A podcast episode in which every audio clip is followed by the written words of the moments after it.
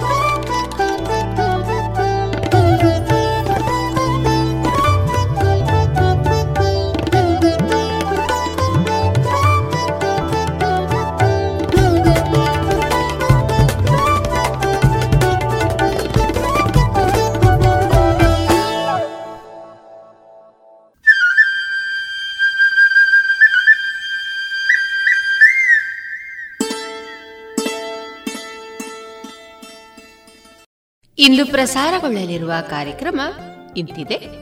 ಮೊದಲಿಗೆ ಭಕ್ತಿಗೀತೆಗಳು, ಮಾರುಕಟ್ಟೆ ಧಾರಣೆ, ಯುನಿಸೆಫ್ ಪ್ರಾಯೋಜಿತ ಸರಣಿ ಕಾರ್ಯಕ್ರಮದಲ್ಲಿ ಲಸಿಕಾ ಭರವಸೆಯ ತೆನೆ ಈ ಕುರಿತು ಶ್ರೀಮತಿ ವೀಣಾ ಸರಸ್ವತಿ ಅವರಿಂದ ಕವನ ವಾಚನ, ಶೌಚಾಲಯಗಳ ಸ್ವಚ್ಛತೆ ಈ ಕುರಿತು ದಕ್ಷಿಣ ಕನ್ನಡ ಜಿಲ್ಲೆಯ ಸ್ವಚ್ಛ ಭಾರತ್ ಮಿಷನ್ನ ಜಿಲ್ಲಾ ಸಂಯೋಜಕಿ ಮಂಜುಳಾ ಜಿ ಅವರೊಂದಿಗೆ ಮಾತುಕತೆ, ಜಾಣಸುದ್ದಿಯಲ್ಲಿ ವೈದ್ಯಕೀಯದಲ್ಲಿ ಆಕಸ್ಮಿಕಗಳು, ಕೊನೆಯಲ್ಲಿ ಮಧುರ ಗಾನ ಪ್ರಸಾರವಾಗಲಿದೆ.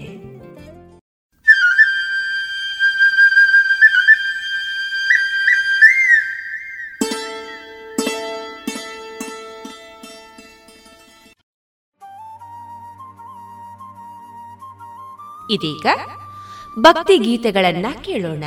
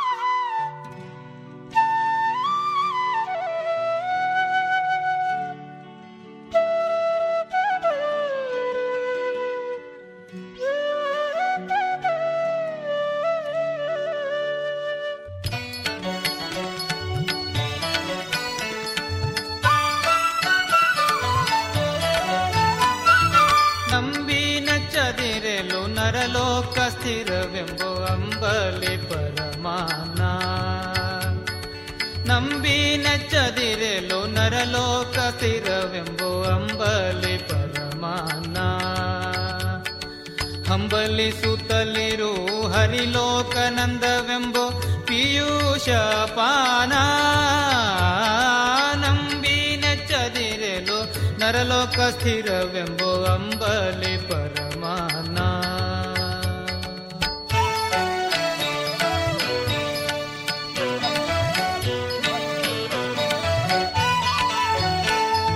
ದುರುಳ ಜನರ ಸಂಘವೆಂಬೋದೆಯೆಂದಿಗೂ ನೊಣ ಬೆರೆಸಿದ ಊಟ ಪರಮ ಭಾಗವತರ ಪದ ಸಂಘವೆಂಬೋದೆ ಮಸ್ತಕ ಮಣಿ ಮುಕುಟ ಮರೆ ಮೋಸಗೊಳಿಸುವ ಸತಿಸೂತರಂಬೋರೆ ಕೇವಲ ಯಮ ಕಾಟ ಪರತತ್ವನಾದ ಶ್ರೀ ಹರಿಯನೆ ಭಜಿಸೋದೆ ವೈಕುಂಠಕ್ಕೆ ಓಟ ಆ ನಂಬಿ ನಚ್ಚದಿರೆಲು ನರಲೋಕ ಸ್ಥಿರವೆಂಬೋ ಅಂಬಲಿ ಪರಮಾನ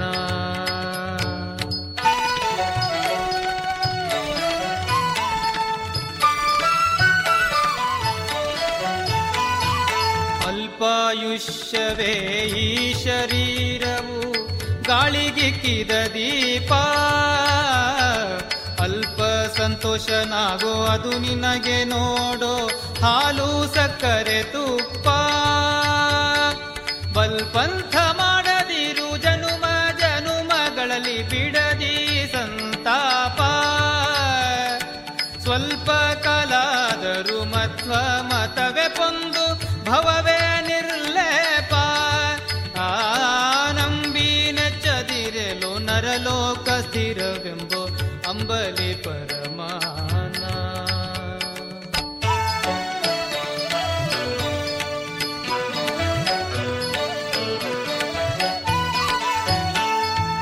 ಭಾವವಿರಕೃತಿಯ ಧರಿಸದಿದ್ದರೆ ನೋಡುವಾಗುವುದು ಖೇದ ವೀರಕ್ಕೊಂದು ಮಾತು ಹರಿದಾಸನೆನಿಸೋದೆ ಪರಿಪಾರಿಯಲ್ಲಿ ಸ್ವಾದ ದೇವಕಿ ಸುತ್ತ ನಮ್ಮ ವಿಜಯ ವಿಠಲನಂದಿ ತೀರಥ ಪ್ರಸಾದ ದೇವಕಿ ಸುತ್ತ ನಮ್ಮ ವಿಜಯ ವಿಠಲನಂದಿ ತೀರಥ ಪ್ರಸಾದ ಸೇವಿಸದ ನರ ನಿತ್ಯ ನರಕವಾಸಿ ಎನ್ನುತ್ತ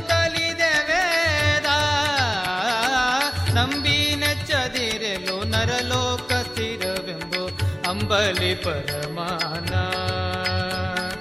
ಹಂಬಲಿಸುತ್ತಲಿರು ಹರಿಲೋಕನಂದವೆಂಬೋ ಪಿಯೂಷ ಪಾನ ನಂಬಿ ನಚ್ಚದಿರೆಲು ನರಲೋಕ ಸ್ಥಿರವೆಂಬೋ ಅಂಬಲಿ ಪರಮಾನ ಅಂಬ ಅಂಬಲಿ ಪರಮಾನ ಅಂಬಲಿ ಪರಮಾನ.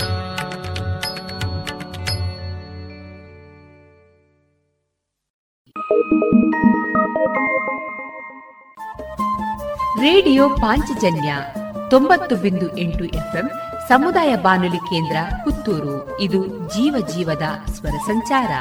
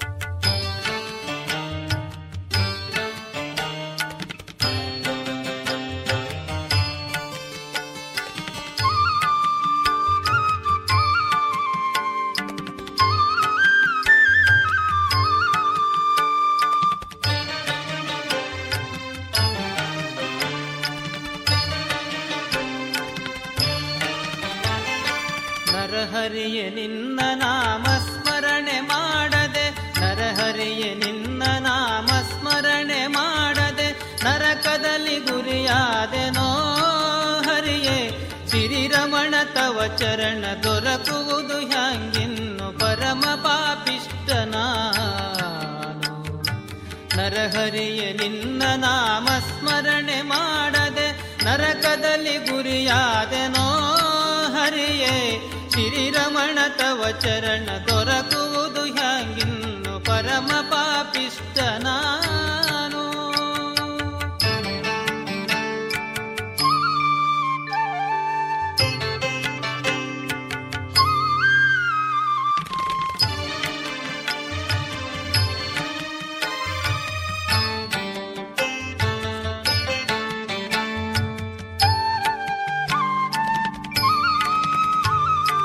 ಸಾಕಲ್ಯದಿಂದ ಶಾಲಗ್ರಾಮದ ಅಭಿಷೇಕ ಕಳಾಲಲ್ಲಿ ಮಾಡದೆ ನಾಕೆಂಟು ನಾಯಿಗಳ ಸಾಕಿ ಮನೆಯೊಳು ಬದುಕಬೇಕೆಂದು ಹಾಲ ಹೊಯ್ದೆ. ಕಾಕು ಬುದ್ಧಿಗಳಿಂದ ಗುಡುಗುಡಿ ನಶ್ಯ ಪುಡಿ ಹಾಕಿ ಭಂಗಿಯ ಸೇದಿದೆ.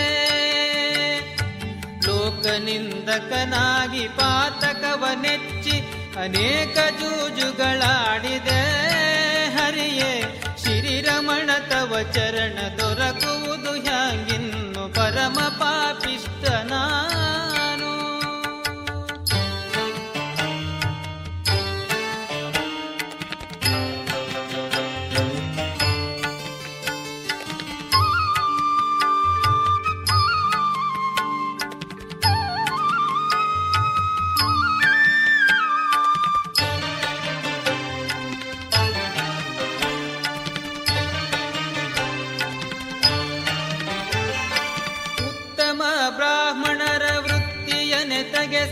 ಬ್ರಹ್ಮತ್ಯಗಾರನು ಎನಿಸಿದೆ ಮತ್ತೆ ಮುಂಜಿ ಮದುವೆ ಸಮಯಕ್ಕೆ ನಾ ಹೋಗಿ ಸತ್ತ ಸುದ್ದಿಯ ಪೇಳಿದೆ. ಬಿತ್ತ ಬಿತ್ತವರ ಬೆನ್ನತ್ತಿ ದೂತರ ಕಳುಹಿ ಗುತ್ತಿಗೆಯನ ಕೊಯಿಸಿದೆ.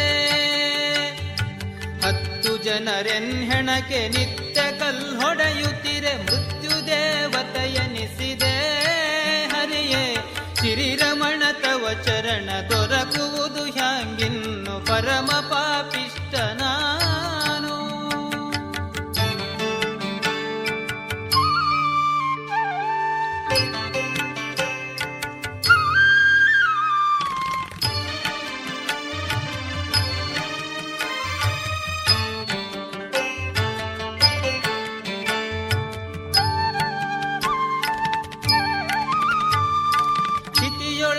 ಇನ್ನಾರು ಹಿತವ ಬಯಸುವರನಗೆ ಗತಿಯೇನು ಪೇಳು ಕೊನೆಗೆ.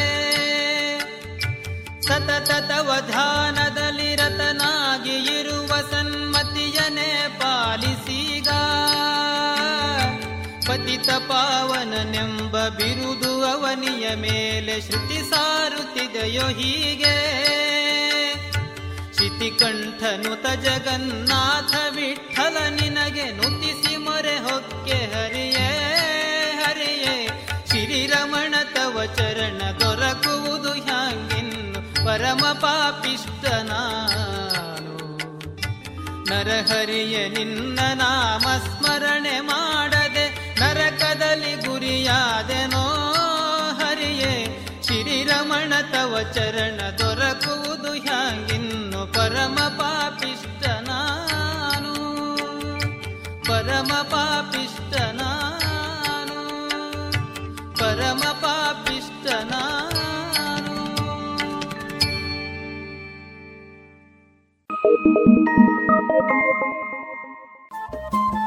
ರೇಡಿಯೋ ಪಾಂಚಜನ್ಯ ತೊಂಬತ್ತು ಬಿಂದು ಎಂಟು ಎಫ್ಎಂ ಸಮುದಾಯ ಬಾನುಲಿ ಕೇಂದ್ರ ಪುತ್ತೂರು. ಇದು ಜೀವ ಜೀವದ ಸ್ವರ ಸಂಚಾರ.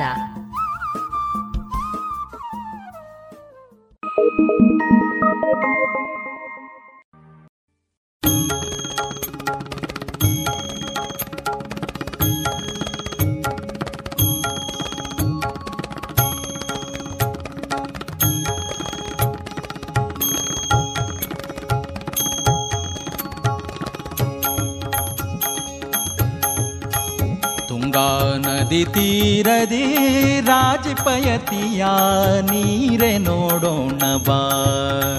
ತುಂಗಾ ನದಿ ತೀರದಿ ರಾಜಪಯತಿಯ ನೀರೆ ನೋಡೋಣ ಬಾ ಬಾಬಾ, ನೀರೆ ನೋಡೋಣ ಬಾ ಬಾಬಾ ಬಾಬಾ, ನೀರೆ ನೋಡೋಣ ಬಾ.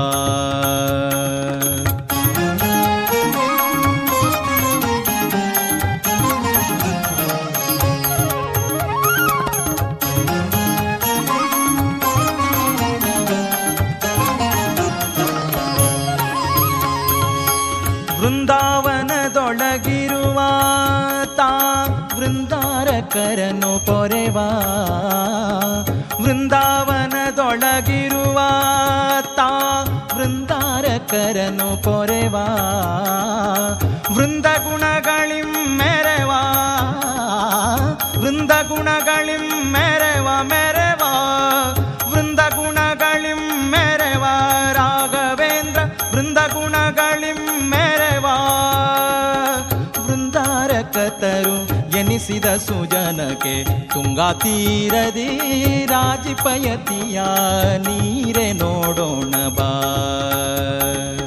ತುಂಗಾ ತೀರದಿ ರಾಜಪಯತಿಯ ನೀರೆ ನೋಡೋಣ ಬಾ ಬಾಬಾ, ನೀರೆ ನೋಡೋಣ ಬಾಬಾ ಬಾಬಾ.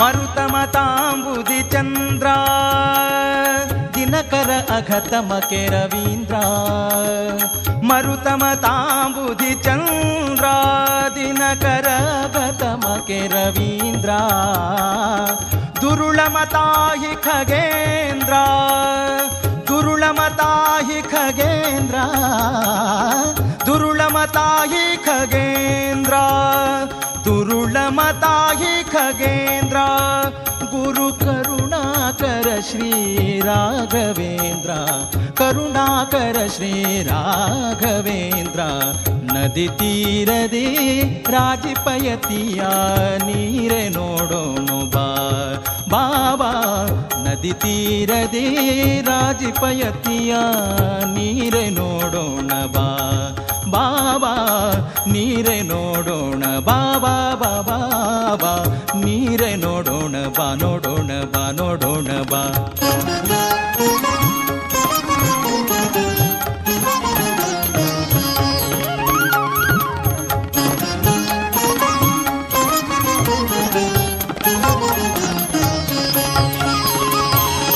ರವಿ ಶಶಿ ಕುಜ ಬುಧ ಗುರುವೇ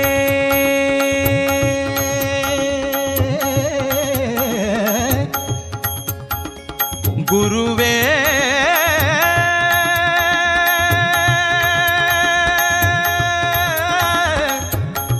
ರಾಘವೇಂದ್ರ ರಾಘವೇಂದ್ರ ರವಿ ಶಶಿ ಕುಜ ಬುಧ ಗುರುವೆ ಗುರುವೆ ಗುರುವೆ ರವಿ ಶಶಿ ಕುಜ ಬುಧ ಗುರುವೆ ಆ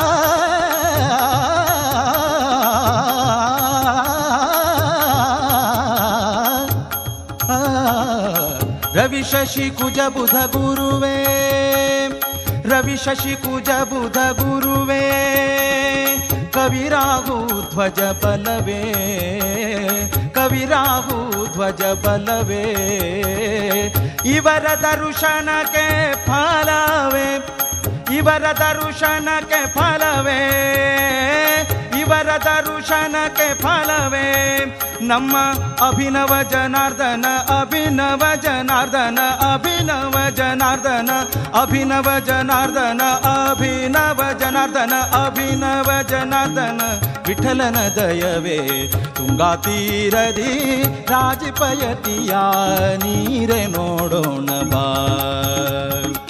ತುಂಗಾ ತೀರದಿ ರಾಜಪಯತಿಯ ನೀರೆ ನೋಡೋಣ ಬಾ ಬಾ ಬಾ ನೀರೆ ನೋಡೋಣ ಬಾ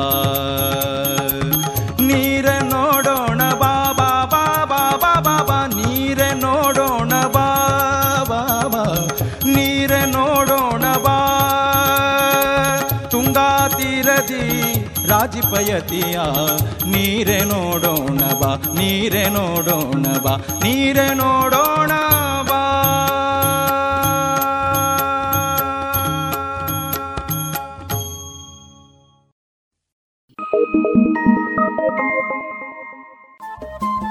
ರೇಡಿಯೋ ಪಾಂಚಜನ್ಯ ತೊಂಬತ್ತು ಬಿಂದು ಎಂಟು ಎಫ್ಎಂ ಸಮುದಾಯ ಬಾನುಲಿ ಕೇಂದ್ರ ಪುತ್ತೂರು.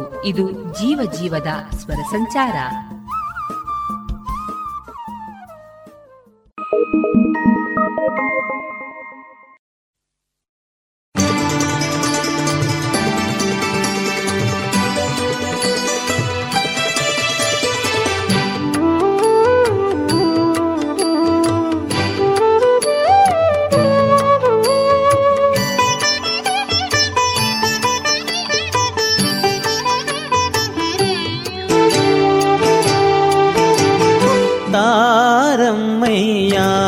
ಯದುಕುಲವಾರಿಧಿ ಚಂದ್ರಮನಾ ತಾರಮ್ಮಯ್ಯ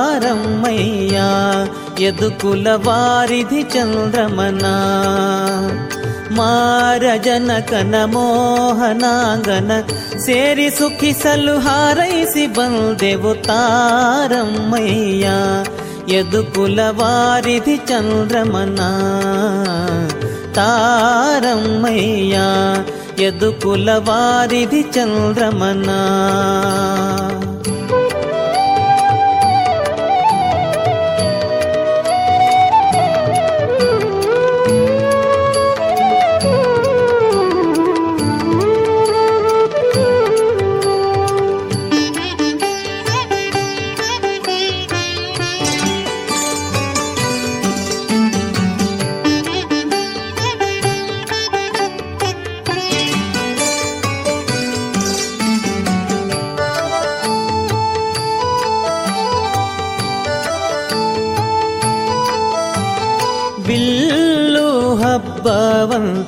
ಅಲ್ಲಿ ಬೀದಿ ಶೃಂಗಾರವಂತೆ ಬಿಲ್ಲು ಹಬ್ಬವಂತೆ ಅಲ್ಲಿ ಬೀದಿ ಶೃಂಗಾರವಂತೆ ಮಲ್ಲರ ಕಾಳಗ ಮದ್ದಾನೆಯಂತೆ ಮಲ್ಲರ ಕಾಳಗ ಮದ್ದಾನೆಯಂತೆ ಪುಲ್ಲಾಕ್ಷನು ತಾನಲ್ಲಿಗೆ ತೆರಳಿದ ತಾರಮ್ಮಯ್ಯ ಯದುಕುಲವಾರಿಧಿ ಚಂದ್ರಮನಾ ತಾರಮ್ಮಯ್ಯ ಯದುಕುಲವಾರಿಧಿ ಚಂದ್ರಮನಾ.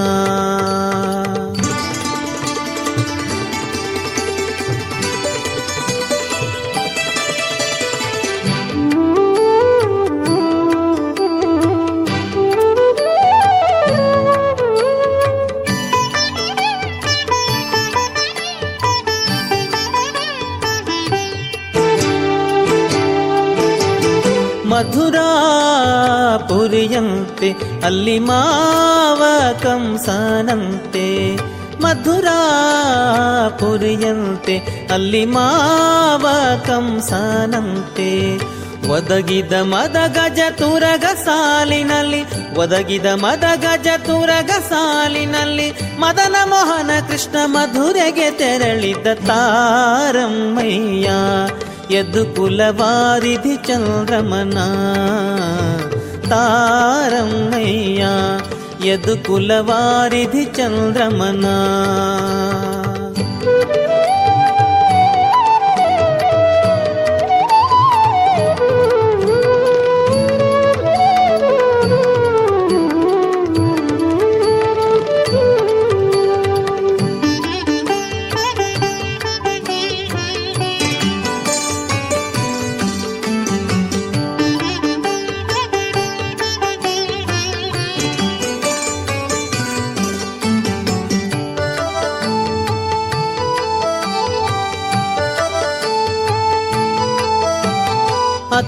ಮಾವರ ಬಿಟ್ಟು ಬಂದೆವು ಹಿತ್ತಲ ಬಾಗಿಲಿಂದ, ಅತ್ತೆ ಮಾವರ ಬಿಟ್ಟು ಬಂದೆವು ಹಿತ್ತಲ ಬಾಗಿಲಿಂದ.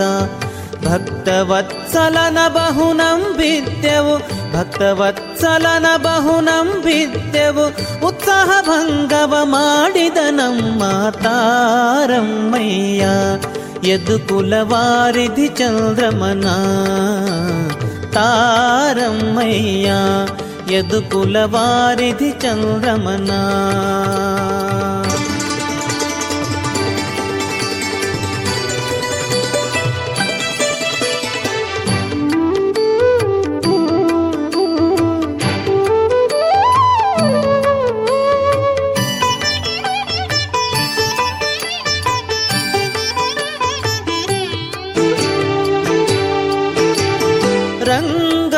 ನೆರೆ ನಂಬಿ ಬಂದೆವು ಸಂಗ ಸುಖವ ಬಯಸಿ, ರಂಗನ ನೆರೆ ನಂಬಿ ಬಂದೆವು ಸಂಗ ಸುಖವ ಬಯಸಿ. ಭಂಗಿಸಿ ನಮ್ಮನು ಹ್ಯಾಂಗೆ ಪೋದ ನಮ್ಮ, ಭಂಗಿಸಿ ನಮ್ಮನು ಹ್ಯಾಂಗೆ ಪೋದ ನಮ್ಮ, ಮಂಗಳ ಮೂರುತಿ ಮದನ ಗೋಪಾಲನು ತಾರಮ್ಮಯ್ಯ, ಯದು ಕುಲವಾರಿಧಿ ಚಂದ್ರಮನ ತಾರಮ್ಮಯ್ಯ, ಯದು ಕುಲವಾರಿಧಿ ಚಂದ್ರಮನ.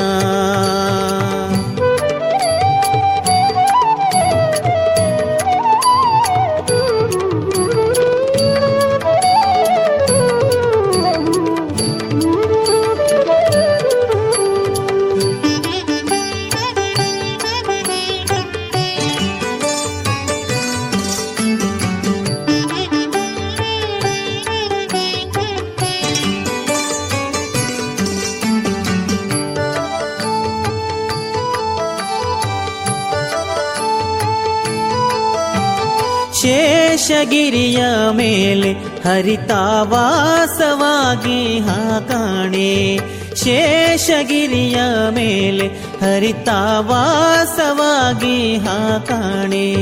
ಸಾಸಿರ ನಾಮದ ಒಡೆಯನೆಂದೆನಿಸಿದ, ಆ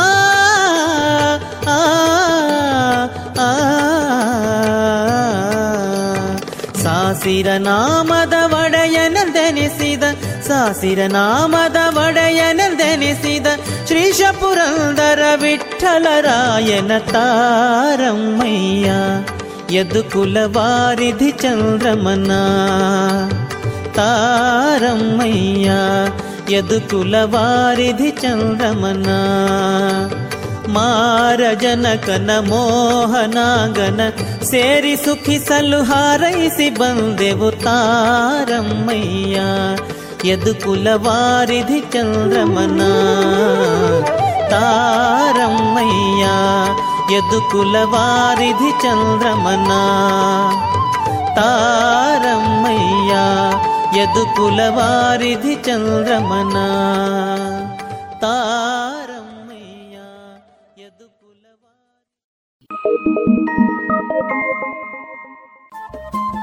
ರೇಡಿಯೋ ಪಾಂಚಜನ್ಯ ತೊಂಬತ್ತು ಬಿಂದು ಎಂಟು ಎಫ್ಎಂ ಸಮುದಾಯ ಬಾನುಲಿ ಕೇಂದ್ರ ಪುತ್ತೂರು. ಇದು ಜೀವ ಜೀವದ ಸ್ವರ ಸಂಚಾರ.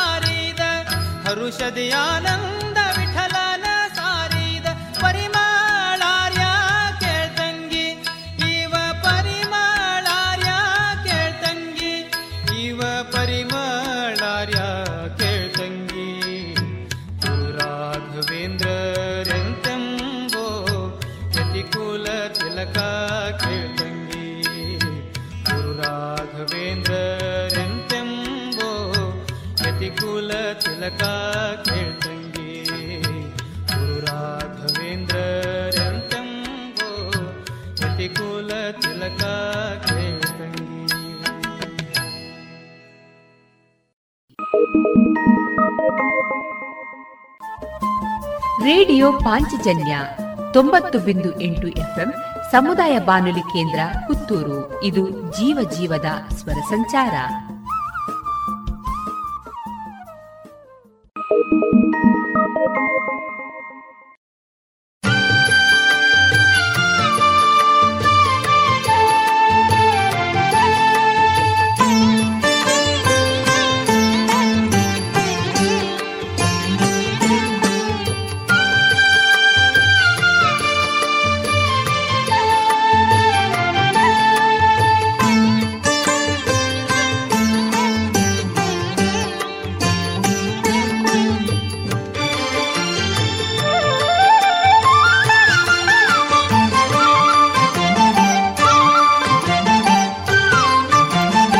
ಎಂದು ಕಾಂಬೆನು ಪಾಂಡುರಂಗ ಮೂರ್ತಿಯ ಪಾಂಡುರಂಗ ಮೂರ್ತಿಯ ಇಂದು ಭಾಗ ನಿವಾಸ ನರನ ಸಾರಥಿಯ ಎಂದು ಕಾಂಬೆನು ಪಾಂಡುರಂಗ ಮೂರ್ತಿಯ ಪಾಂಡುರಂಗ ಮೂರ್ತಿಯ ಇಂದು ಭಾಗ ನಿವಾಸ ನರನ ಸಾರಥಿಯ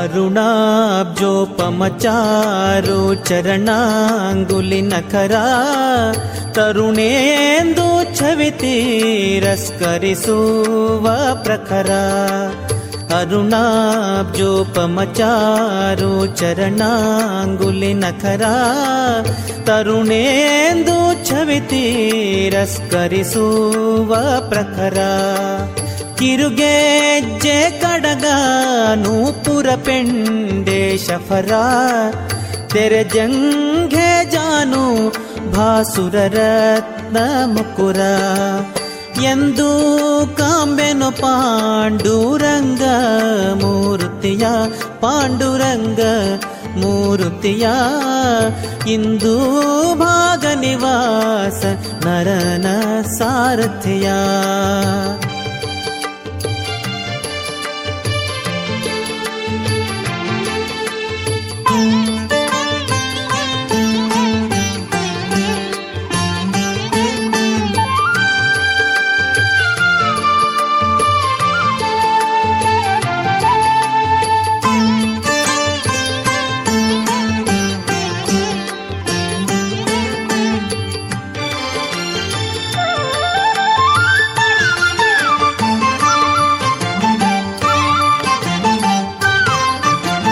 ರಂಭಾ ಪೋಲುವ ಊರು ಪೊಂಬಣ್ಣಾಂಬರವ ಕುಂಭೀ ಮಸ್ತಕದೋಲ್ನಿ ತಂಬದಿ ಪೊಳೆವ ರಂಭಾ ಪೋಲುವ ಊರು ಪೊಂಬಣ್ಣಾಂಬರವ ಕುಂಭೀ ಮಸ್ತಕದೋಲ್ನಿ ತಂಬದಿ ಪೊಳೆವ ಕಂಬೂ ಮೇಖಳ ಕಂಜ ಗಂಭೀರ ನಾಭಿ ಅಂಬೂಧಿಶಾಯಿ ವಿಧಿ ಶಂಭು ಪೂಜಿತನ ಎಂದು ಕಾಂಬೆನು ಪಾಂಡುರಂಗ ಮೂರ್ತಿಯ ಪಾಂಡುರಂಗ ಮೂರ್ತಿಯ ಇಂದು ಭಾಗ ನಿವಾಸ ನರನ ಸಾರಥಿಯ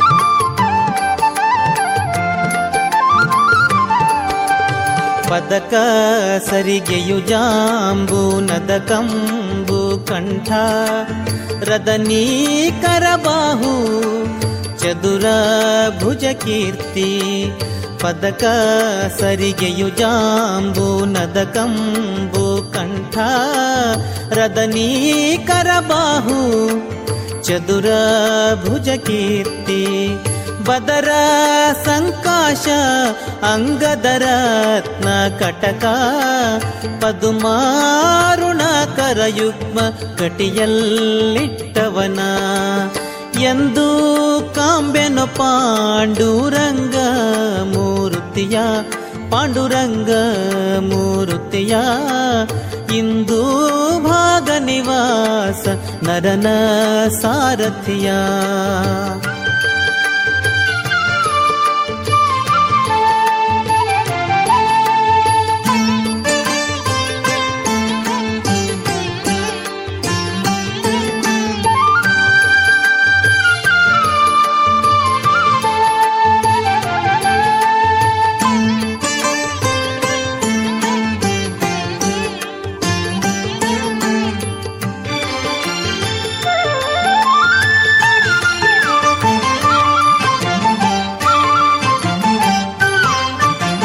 ಕಲಿತ ಕುಂಡಲಕರ್ಣ ಸುಲತಾ ಭ್ರೂಯುಗಳ ಲಲಿತ ಬಾಲ ಶಶಾಂಕ ತಿಲಕಾಂಕಿತ ಫಾಲ ಕಲಿತ ಕುಂಡಲಕರ್ಣ ಸುಲತಾ ಭ್ರೂಯುಗಳ ಲಲಿತ ಬಾಲ ಶಶಾಂಕ ತಿಲಕಾಂಕಿತ ಫಾಲ ಅಳಿಜಾಲವೆನಿಪ ಕುಂತಲ ರತ್ನ ಖಚಿತ ಕಲಧೌತ ಮಕುಟ ದಿಗ್ವಲಯ ಬೆಳಗುವನ ಎಂದು ಕಾಂಬೆನು ಪಾಂಡುರಂಗ ಮೂರುತಿಯ ಪಾಂಡುರಂಗ ಮೂರುತಿಯ ಇಂದು ಭಾಗ ನಿವಾಸ ನರನ ಸಾರಥಿಯ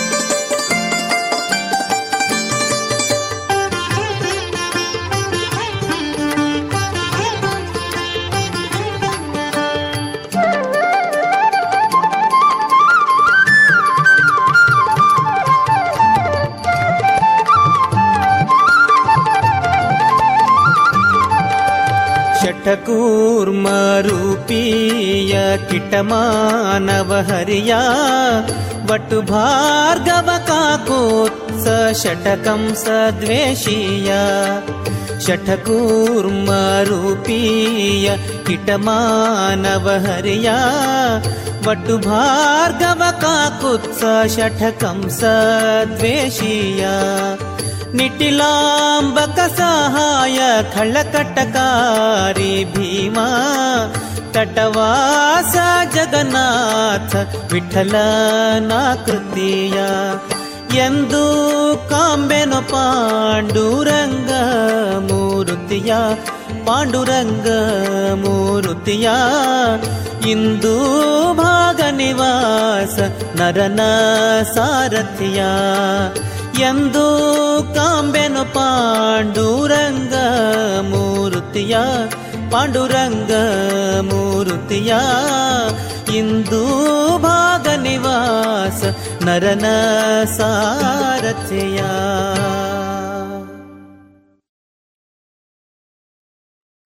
ಇದುವರೆಗೆ ಭಕ್ತಿಗೀತೆಗಳನ್ನ ಕೇಳಿದಿರಿ.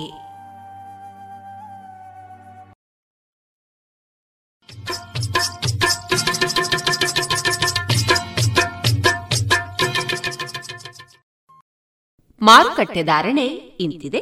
ಹೊಸ ಅಡಿಕೆ ನಾಲ್ಕುನೂರ ಹತ್ತರಿಂದ ನಾಲ್ಕುನೂರ ಎಪ್ಪತ್ತು, ಹಳೆ ಅಡಿಕೆ ನಾಲ್ಕುನೂರ ಎಂಬತ್ತ ಐದರಿಂದ ಐನೂರ ಐದು, ಡಬಲ್ ಚೋಲ್ ನಾಲ್ಕುನೂರ ಎಂಬತ್ತ ಐದರಿಂದ ಐನೂರ ಐದು, ಪಟೋರ ಇನ್ನೂರ ಎಂಬತ್ತರಿಂದ ಮುನ್ನೂರ ಎಂಬತ್ತ ಐದು, ಉಳ್ಳಿಗಡ್ಡೆ ನೂರ ಇಪ್ಪತ್ತ ಐದರಿಂದ ಮುನ್ನೂರು, ಕರಿಗೋಟು ಇನ್ನೂರ ಇಪ್ಪತ್ತರಿಂದ ಮುನ್ನೂರ ಹತ್ತು, ಕಾಳುಮೆಣಸು ಮುನ್ನೂರ ಐವತ್ತರಿಂದ ಮುನ್ನೂರ ತೊಂಬತ್ತ ಐದು, ಒಣಕೊಕ್ಕೋ ನೂರ ನಲವತ್ತರಿಂದ ನೂರ ಎಂಬತ್ತ ಮೂರು, ಹಸಿಕೊಕ್ಕೋ ಮೂವತ್ತ ಐದರಿಂದ ನಲವತ್ತ ಐದು, ರಬ್ಬರ್ ಧಾರಣೆ ಗ್ರೇಡ್ ನೂರ ಎಪ್ಪತ್ತ ನಾಲ್ಕು ರೂಪಾಯಿ ಐವತ್ತು ಪೈಸೆ, ಲಾಟ್ ನೂರ ಅರವತ್ತ ಐದು ರೂಪಾಯಿ, ಸ್ಕ್ರಾಪ್ ನೂರ ಐದರಿಂದ ನೂರ ಹದಿಮೂರು ರೂಪಾಯಿ.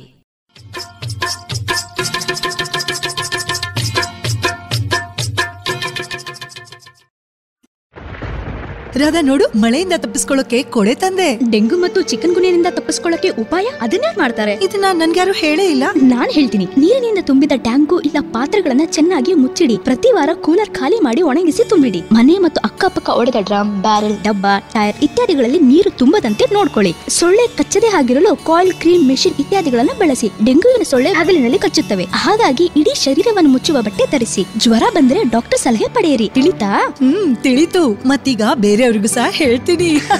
ಇಂಥ ಸುಲಭವಾದ ಉಪಾಯ ನಿಮ್ಮದಾಗಿಸಿಕೊಳ್ಳಿ. ಡೆಂಗು ಚಿಕನ್ ಗುನ್ಯಾವನ್ನು ದೂರ ಓಡಿಸಿ. ಆರೋಗ್ಯ ಮತ್ತು ಕುಟುಂಬ ಕಲ್ಯಾಣ ಖಾತೆ, ಭಾರತ ಸರ್ಕಾರದ ವತಿಯಿಂದ ಜನಹಿತಕ್ಕಾಗಿ ಜಾರಿ. ರೇಡಿಯೋ ಪಾಂಚಜನ್ಯ ತೊಂಬತ್ತು ಬಿಂದು ಎಂಟು ಎಫ್ಎಂ ಸಮುದಾಯ ಬಾನುಲಿ ಕೇಂದ್ರ ಪುತ್ತೂರು. ಇದು ಜೀವ ಜೀವದ ಸ್ವರ ಸಂಚಾರ.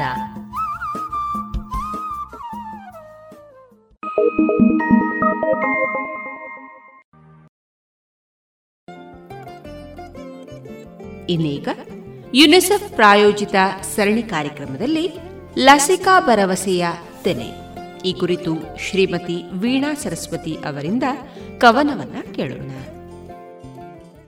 ಕವನದ ಶೀರ್ಷಿಕೆ ಲಸಿಕಾ ಭರವಸೆಯತನೆ. ಕಸವಿಸಿ ತೊಲಗಲಿ ರುಜಿನವು ಅಳಿಯಲಿ, ಅಸಲಿ ಜೀವಿತಕ್ಕೆ ಮನವು ಹಾತೊರೆಯಲಿ. ಕಸವಿಸಿ ತೊಲಗಲಿ ರುಜಿನವು ಅಳಿಯಲಿ, ಅಸಲಿ ಜೀವಿತಕ್ಕೆ ಮನವು ಹಾತೊರೆಯಲಿ. ಲಸಿಕಾಭಿಯಾನದಿ ಮನುಕುಲ ಉಳಿಯಲಿ, ಲಸಿಕಾಭಿಯಾನದಿ ಮನುಕುಲ ಉಳಿಯಲಿ. ಉಸಿರಾಯಿತು ಜನ ಮನ ಜಂಜಾಟದಲ್ಲಿ, ಕಸವಿಸಿ ತೊಲಗಲಿ ರುಜಿನವು ಅಳಿಯಲಿ, ಅಸಲಿ ಜೀವಿತಕ್ಕೆ ಮನವು ಹಾತೊರೆಯಲಿ. ಬೀಜದಿಂದೆ ಮೊಳಕೆಯೊಡೆದು ಸಸಿಯಾಗುವಂತೆ, ಜೀವಕೋಶದಿಂದೆ ಲಸಿಕೆ ಉತ್ಪಾದನೆಯಂತೆ, ಕಚ್ಚಾ ವಸ್ತುವಿಂದೆ ಶುದ್ಧ ಸಿದ್ಧ ವಸ್ತುವಂತೆ, ಜ್ಞಾನ ವಿಜ್ಞಾನದಿಂದೆ ದೇಶ ವಿಶ್ವ ಗುರುವಂತೆ. ಕಸವಿಸಿ ತೊಲಗಲಿ ರುಜಿನವು ಅಳಿಯಲಿ, ಅಸಲಿ ಜೀವಿತಕ್ಕೆ ಮನವು ಹಾತೊರೆಯಲಿ. ಯುವ ಜನತೆಯ ಮನ ವಿಶ್ವಾಸದತ್ತ, ನಿಸ್ವಾರ್ಥ ಸೇವೆಯ ಚಿಂತನೆಯತ್ತ, ಭರವಸೆಯಾತನೆ ಪೋಷಿಸುತ್ತ, ಆರೋಗ್ಯ ರಕ್ಷಕ ನಾಯಕನತ್ತ. ಕಸವಿಸಿ ತೊಲಗಲಿ ರುಜಿನವು ಅಳಿಯಲಿ, ಅಸಲಿ ಜೀವಿತಕ್ಕೆ ಮನವು ಹಾತೊರೆಯಲಿ. ಅಗೋಚರ ವೈರಿಯ ಸಂಚಲನವನು, ಯೋಗಾಯೋಗದ ಶುಭ ಭರವಸೆಯನು, ಕಂಗೊಳಿಸುವ ನಮ್ಮ ಮಹನೀಯರನು, ನಿಯೋಗಗೊಳಿಸುತ್ತ ದಕ್ಷ ಸುಪುತ್ರರನು. ಕಸಿವಿಸಿ ಕಸವಿಸಿ ತೊಲಗಲಿ ರುಜಿನವು ಅಳಿಯಲಿ, ಅಸಲಿ ಜೀವಿತಕ್ಕೆ ಮನವು ಹಾತೊರೆಯಲಿ. ಲಸಿಕಾಭಿಯಾನದಿ ಮನುಕುಲ ಉಳಿಯಲಿ, ಲಸಿಕಾಭಿಯಾನದಿ ಮನುಕುಲ ಉಳಿಯಲಿ. ಉಸಿರಾಯಿತು ಜನ ಮನ ಜಂಜಾಟದಲ್ಲಿ, ಕಸವಿಸಿ ತೊಲಗಲಿ ರುಜಿನವು ಅಳಿಯಲಿ, ಅಸಲಿ ಜೀವಿತಕ್ಕೆ ಮನವು ಹಾತೊರೆಯಲಿ, ಅಸಲಿ ಜೀವಿತಕ್ಕೆ ಮನವು ಹಾತೊರೆಯಲಿ. ಇದುವರೆಗೆ ಯುನಿಸೆಫ್ ಪ್ರಾಯೋಜಿತ ಸರಣಿ ಕಾರ್ಯಕ್ರಮದಲ್ಲಿ ಲಸಿಕಾ ಭರವಸೆಯ ತೆನೆ ಈ ಕುರಿತು ಶ್ರೀಮತಿ ವೀಣಾ ಸರಸ್ವತಿ ಅವರಿಂದ ಕವನವನ್ನ ಕೇಳಿದಿರಿ. ಇನ್ನು ಮುಂದೆ ಜಾಣ ಸುದ್ದಿಯಲ್ಲಿ ವೈದ್ಯಕೀಯದಲ್ಲಿ ಆಕಸ್ಮಿಕಗಳು.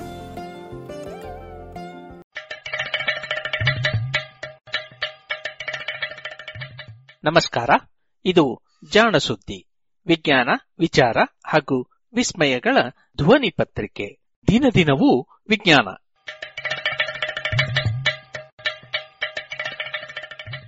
ವೈದ್ಯ ಲೋಕದ ಆಕಸ್ಮಿಕಗಳು.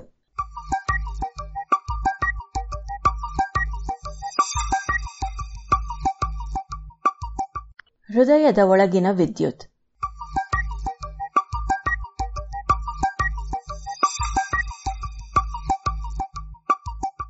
ಹೃದಯದ ಲಬ್ ಡಬ್ ಸದ್ದನ್ನು ಪ್ರಾಯಶಃ ಆದಿಮಾನವನೂ ಗಮನಿಸಿರಬೇಕು.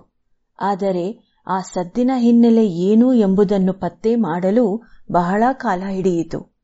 ಮುಂದಿನ ಹೆಜ್ಜೆ ಆ ಸದ್ದು ಹೇಗೆ ಬರುತ್ತದೆ ಎನ್ನುವುದು. ಹೃದಯ ಮೂಲತಃ ಮಾಂಸಖಂಡದ ಅಂಗ ಎನ್ನುವ ವಿಷಯ ತಿಳಿದಿತ್ತು. ಆದರೆ ಉಳಿದ ಮಾಂಸಖಂಡಗಳಿಗೆ ಹೋಲಿಸಿದರೆ ಹೃದಯ ಬಹಳ ಭಿನ್ನ. ಹೃದಯದ ಕೆಲಸ ಸರ್ವಸ್ವತಂತ್ರ. ಉಳಿದ ಮಾಂಸಖಂಡಗಳು ಮೆದುಳಿನ ಅಥವಾ ಬೆನ್ನುಹುರಿಯ ನರಗಳ ನಿರ್ದೇಶನದಿಂದ ಕೆಲಸ ಮಾಡುತ್ತವೆ. ಆದರೆ ಅಂತಹ ಯಾವ ನಿರ್ದೇಶನವೂ ಇಲ್ಲದೆ ಗರ್ಭಾವಸ್ಥೆಯಿಂದ ಆರಂಭವಾಗಿ ಸಾಯುವವರೆಗೆ ತನ್ನ ಪಾಡಿಗೆ ತಾನೂ ಪುರುಸೊತ್ತೇ ಇಲ್ಲದೆ ಕೆಲಸ ಮಾಡುವ ಏಕೈಕ ಅಂಗ ಹೃದಯ. ಎಷ್ಟೋ ಬಾರಿ ಮೆದುಳು ನಿಷ್ಕ್ರಿಯವಾದರೂ ಹೃದಯ ಮಾತ್ರ ಕೆಲಸ ಮಾಡುತ್ತಲೇ ಇದ್ದ ಉದಾಹರಣೆಗಳೂ ಇವೆ. ಹೃದಯದ ಈ ಸ್ವಯಂಚಾಲಿತ ಕ್ರಿಯೆಗೆ ಏನು ಕಾರಣ? ಹೃದಯದ ಮಾಂಸಖಂಡಗಳನ್ನು ಯಂತ್ರದಂತೆ ನಿರಂತರವಾಗಿ ಕೆಲಸ ಮಾಡಿಸುವ ಮೂಲ ಯಾವುದು? ಇಂತಹ ಪ್ರಶ್ನೆಗಳು ಶತಮಾನಗಳಿಂದ ವೈದ್ಯರನ್ನು ಕಾಡಿದ್ದವು. ಜರ್ಮನಿಯ ಡಾಕ್ಟರ್ ಆಲ್ಟ್ರೆಕ್ಟ್ ವಾನ್ ಹಾಲರ್ ಎಂಬ ಶರೀರಶಾಸ್ತ್ರಜ್ಞ ಹದಿನೆಂಟನೇ ಶತಮಾನದ ಮಧ್ಯಭಾಗದಲ್ಲಿ ಹೃದಯದ ಒಳಗೆ ಇರುವ ರಕ್ತವೇ ಹೃದಯದ ಮಾಂಸಖಂಡಗಳನ್ನು ಪ್ರಚೋದಿಸಿ ಕೆಲಸ ಮಾಡುವಂತೆ ಪ್ರೇರೇಪಿಸುತ್ತದೆ ಎಂದು ಹೇಳಿದರು. ಸಾವಿರದ ಎಂಟುನೂರ ಹನ್ನೆರಡರ ಸುಮಾರಿಗೆ ಫ್ರೆಂಚ್ ವೈದ್ಯ ಡಾಕ್ಟರ್ ಸೀಸರ್ ಲೀಗಲಾಯ್ಸ್ ಹೃದಯ ನರವ್ಯೂಹದ ನಿಯಂತ್ರಣದಲ್ಲಿದೆ ಎಂದು ಹೇಳಿದರು. ಮುಂದಿನ ಕೆಲವು ದಶಕಗಳಲ್ಲಿ ಸ್ವತಂತ್ರ ನರವ್ಯೂಹ ಪತ್ತೆಯಾಯಿತು. ಅದರಲ್ಲಿ ಅನುಕೂಲ ಮತ್ತು ಪ್ರತಿಕೂಲ ಎಂಬ ಎರಡು ಭಾಗಗಳಿವೆ ಎಂದು ತಿಳಿಯಿತು. ಈ ಅನುಕೂಲ ಭಾಗವನ್ನು ಪ್ರಚೋದಿಸಿದರೆ ಹೃದಯದ ಬಡಿತ ಹೆಚ್ಚುವುದೆಂದು, ಪ್ರತಿಕೂಲ ಭಾಗವನ್ನು ಪ್ರಚೋದಿಸಿದರೆ ತಗ್ಗುವುದೆಂದು ಹಲವಾರು ಸಂಶೋಧಕರು ಪತ್ತೆ ಮಾಡಿದರು. ಅಂದ ಮೇಲೆ ಹೃದಯ ನರಗಳ ನಿಯಂತ್ರಣದಲ್ಲಿದೆ ಎಂಬುದು ಸ್ಪಷ್ಟ. ಆದರೆ ಹೃದಯ ತಾಂತಾನೇ ಹೇಗೆ ಬಡಿಯುತ್ತದೆ ಎಂಬುದರ ಉತ್ತರ ಸ್ಪಷ್ಟವಿರಲಿಲ್ಲ. ಇದರ ಬಗ್ಗೆ ತಮ್ಮತಮ್ಮ ಸಿದ್ಧಾಂತಗಳನ್ನು ಹೊಂದಿದ್ದ ಎರಡು ಗುಂಪುಗಳನ್ನು ನರಮೂಲ ಮತ್ತು ಮಾಂಸಮೂಲ ಎಂದು ಗುರುತಿಸಬಹುದಿತ್ತು. ಸರಿಯಾದ ಉತ್ತರ ಹುಡುಕಲು ಎರಡೂ ಗುಂಪುಗಳಲ್ಲಿ ಪೈಪೋಟಿ ಇತ್ತು. ಆ ಸಮಯದಲ್ಲಿ ಈ ವಿವಾದದ ರಂಗಕ್ಕೆ ಇಳಿದವರು ಅಂದಿನ ಬೋಹೇಮಿಯಾ ಪ್ರಾಂತ್ಯದಲ್ಲಿದ್ದ ಡಾಕ್ಟರ್ ಜಾನ್ ಪರ್ಕಿಂಜೆ. ಹತ್ತೊಂಬತ್ತನೇ ಶತಮಾನದ ಅತ್ಯಂತ ಪ್ರಸಿದ್ಧ ವೈದ್ಯರ ಪಟ್ಟಿಯಲ್ಲಿ ಹೆಸರಿಸಬಹುದಾದ ಡಾಕ್ಟರ್ ಪರ್ಕಿಂಜೆ ಅವರದ್ದು ಬಹುಮುಖಿ ವ್ಯಕ್ತಿತ್ವ. ಹದಿಮೂರು ಭಾಷೆಗಳನ್ನು ಬಲ್ಲ ಕವಿ, ಮನಸ್ಸಿನ ವೈದ್ಯ, ಸಂಶೋಧಕ, ಜಗತ್ತಿನ ಪ್ರಥಮ ಶರೀರ ವಿಜ್ಞಾನದ ವಿಭಾಗವನ್ನು ಅಂದಿನ ಪ್ರಷ್ಯಾದಲ್ಲಿ ನಿರ್ಮಿಸಲು ಅವರೇ ಕಾರಣ. ಶರೀರದ ಹಲವಾರು ಸೂಕ್ಷ್ಮ ಅಂಗಗಳನ್ನು ಅವರು ಪತ್ತೆ ಮಾಡಿದ್ದರು. ಹಲವಾರು ಔಷಧಗಳ ಪರಿಣಾಮವನ್ನು ವಿವರಿಸಿದ್ದರು. ದೃಷ್ಟಿಯ ಬಗ್ಗೆ, ಬಣ್ಣಗಳ ಬಗ್ಗೆ, ಕನಸುಗಳ ಬಗ್ಗೆ ವೈಜ್ಞಾನಿಕ ಅಧ್ಯಯನ ಮಾಡಿದ್ದರು. ಸಾವಿರದ ಎಂಟುನೂರ ಮೂವತ್ತೊಂಬತ್ತರಲ್ಲಿ ಕುರಿಗಳ ಹೃದಯವನ್ನು ಸೂಕ್ಷ್ಮದರ್ಶಕದ ಅಡಿಯಲ್ಲಿ ನೋಡುತ್ತಿದ್ದಾಗ ಹೃದಯದ ಮಾಂಸಖಂಡಗಳ ಅಡಿಭಾಗದಲ್ಲಿ ಕೆಲವು ವಿಶಿಷ್ಟ ರೀತಿಯ ಕೋಶಗಳನ್ನು ಗುರುತಿಸಿದರು. ಅದು ಹೃದಯದ ಮಾಂಸಖಂಡಗಳ ಇತರ ಕೋಶಗಳಿಗಿಂತ ಭಿನ್ನವಾಗಿತ್ತು. ಆದರೆ ಆ ಭಿನ್ನ ರೂಪದ ಕೋಶಗಳ ಕೆಲಸವೇನು ಎಂಬುದು ಖಚಿತವಾಗಲಿಲ್ಲ. ಇದರ ವಿವರಗಳನ್ನು ಸಚಿತ್ರವಾಗಿ ಅವರು ನಮೂದಿಸಿದರು. ಅವರ ಚಿತ್ರ ವಿವರಣೆ ಮುಂದೆ ಬಹಳ ಮಹತ್ವದ ಸಂಶೋಧನೆಗಳಿಗೆ ದಾರಿಯಾಯಿತು. ಈ ನಿಟ್ಟಿನಲ್ಲಿ ಮುಂದಿನ ಸಂಶೋಧನೆ ಜರುಗಿದ್ದು ತೀರಾ ಆಕಸ್ಮಿಕವಾಗಿ.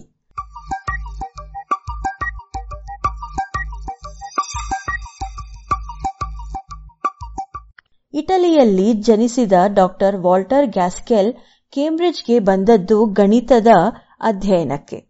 ಆದರೆ ಅಲ್ಲಿನ ಪ್ರಖ್ಯಾತ ಶರೀರಶಾಸ್ತ್ರಜ್ಞ ಡಾಕ್ಟರ್ ಮೈಕಲ್ ಫಾಸ್ಟರ್ ಅವರ ಪ್ರಭಾವಕ್ಕೆ ಒಳಗಾದ ಅವರು ಗಣಿತವನ್ನು ಬಿಟ್ಟು ವೈದ್ಯಕೀಯದ ಕಡೆಗೆ ಬಂದರು.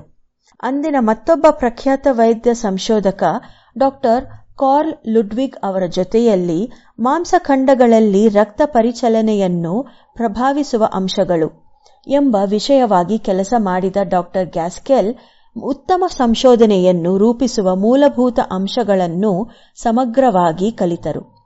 ಇದರಿಂದ ಅತ್ಯಂತ ಸೂಕ್ಷ್ಮ ಅಂಗಾಂಶಗಳ ಬಗ್ಗೆ ನಿಖರವಾದ ಪ್ರಯೋಗ ಮಾಡುವ ಕಲೆಗಾರಿಕೆ ಅವರಿಗೆ ಒಲಿಯಿತು. ಸಾವಿರದ ಎಂಟುನೂರ ಎಪ್ಪತ್ತೈದರಲ್ಲಿ ಪುನಃ ಡಾಕ್ಟರ್ ಫಾಸ್ಟರ್ ಅವರ ಪ್ರಯೋಗಾಲಯಕ್ಕೆ ಮರಳಿದರು. ಡಾಕ್ಟರ್ ಗ್ಯಾಸ್ಕೆಲ್ ಅವರಿಗೆ ಮಾಂಸಖಂಡಗಳ ಅಧ್ಯಯನದ ಮೇಲೆ ಇದ್ದ ಪರಿಣಿತಿಯನ್ನು ಗಮನಿಸಿ ಹೃದಯದ ಮೇಲೆ ಸ್ವತಂತ್ರ ನರವ್ಯೂಹದ ಪರಿಣಾಮದ ಸಂಶೋಧನೆಗೆ ಹಚ್ಚಲಾಯಿತು.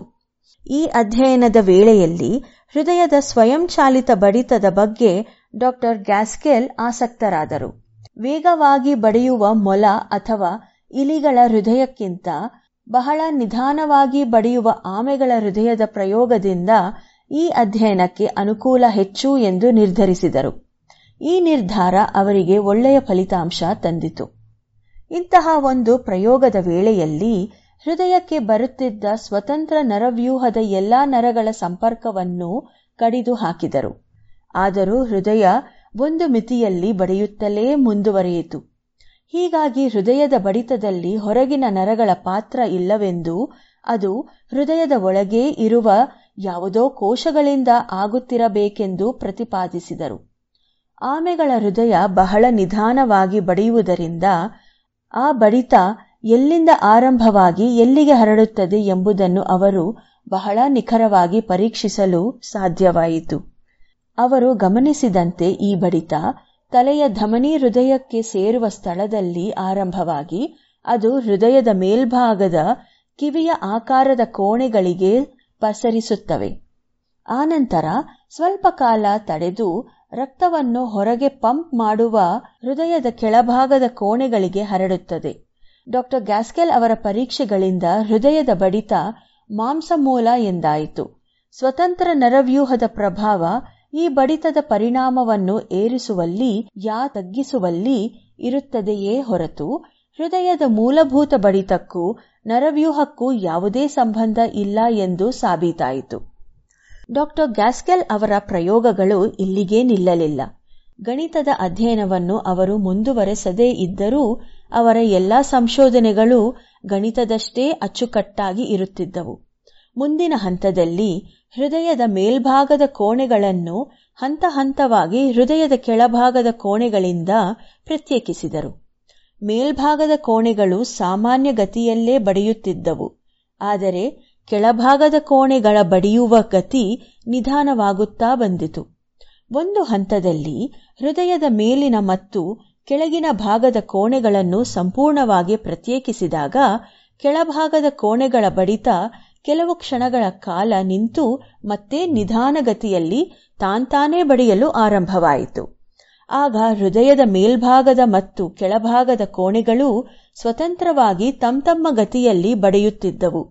ಅಂದರೆ ಹೃದಯದ ಎಲ್ಲಾ ಭಾಗಗಳಲ್ಲಿಯೂ ಸ್ವತಂತ್ರವಾಗಿ ಬಡಿಯಬಲ್ಲ ಸಾಮರ್ಥ್ಯ ನೀಡುವ ವಿಶಿಷ್ಟ ಕೋಶಗಳು ಇರುತ್ತವೆಂದೂ ಅವು ಬೇರೆ ಬೇರೆ ಗತಿಯಲ್ಲಿ ಬಡಿಯುತ್ತವೆಂದೂ ನಿರ್ಧರಿಸಿದರು. ಆದರೆ ಈ ರೀತಿಯ ಸ್ವತಂತ್ರ ಬಡಿತವನ್ನು ಮೀರುವಂತೆ ಯಾವುದೋ ಸಾಮಾನ್ಯ ಸಂಪರ್ಕ ಹೃದಯದ ಎಲ್ಲಾ ಕೋಣೆಗಳನ್ನು ಬೆಸೆದು ಅವೆಲ್ಲವೂ ಏಕಪ್ರಕಾರವಾಗಿ ಅವೆಲ್ಲವೂ ಏಕಪ್ರಕಾರವಾಗಿ ಬಡಿಯುವಂತೆ ನಿರ್ದೇಶಿಸುತ್ತವೆ ಎಂದು ಗಣಿಸಿದರು. ಸಾವಿರದ ಎಂಟುನೂರ ಎಂಬತ್ತಾರರಲ್ಲಿ ಆಮೆಗಳ ಹೃದಯದಲ್ಲಿ ಈ ರೀತಿಯ ಸಂಪರ್ಕದ ಸಾಧ್ಯತೆಯನ್ನು ತೋರಿದ ಮೇಲೆ ಅದೇ ಮಾದರಿ ಕಪ್ಪೆಗಳ ಹೃದಯದಲ್ಲೂ ಇರುತ್ತದೆ ಎಂದು ಪತ್ತೆ ಮಾಡಿದರು. ಹೃದಯದ ಸ್ವಯಂಚಾಲಿತ ವ್ಯವಸ್ಥೆಯ ಮೂಲಭೂತ ಅಂಶ ಕಡೆಗೂ ಡಾಕ್ಟರ್ ಗ್ಯಾಸ್ಕೆಲ್ ಅವರ ಪ್ರಯತ್ನದಿಂದ ಪತ್ತೆಯಾಯಿತು.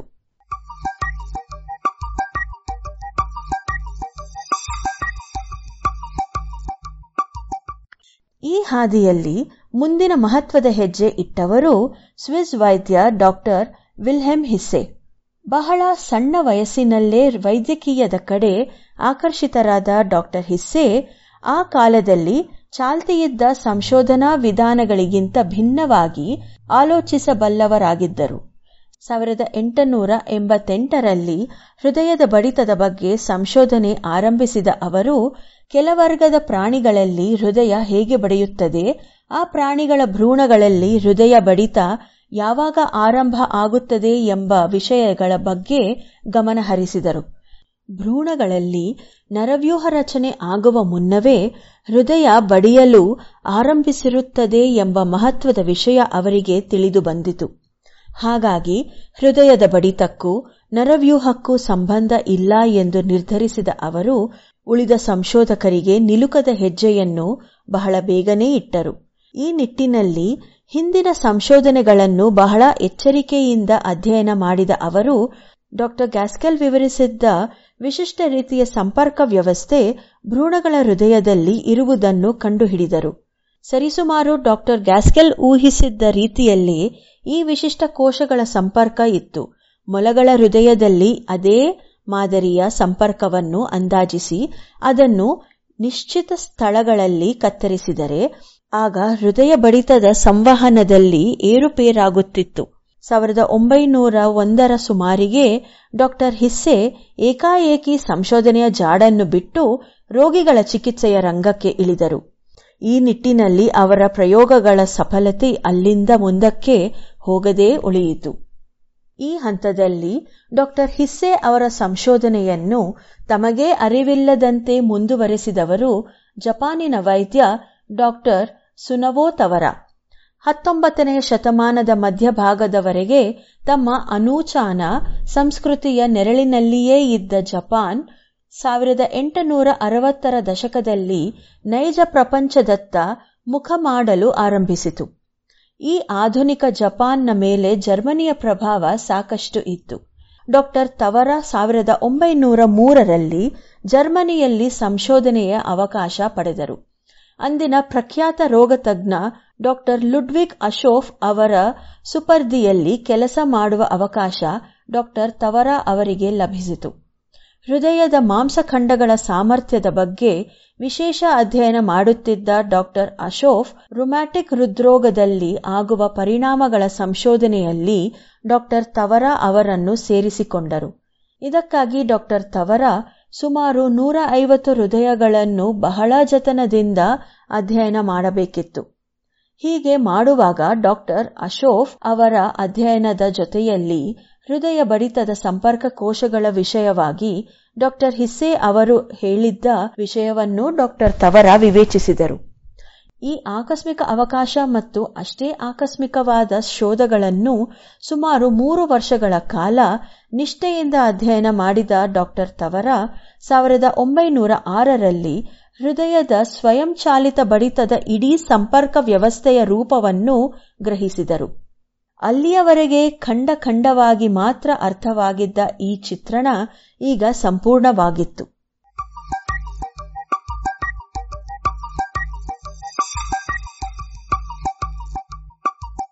ಡಾಕ್ಟರ್ ತವರ ಒಟ್ಟುಗೂಡಿಸಿದ ಚಿತ್ರಣ ಹೀಗಿತ್ತು.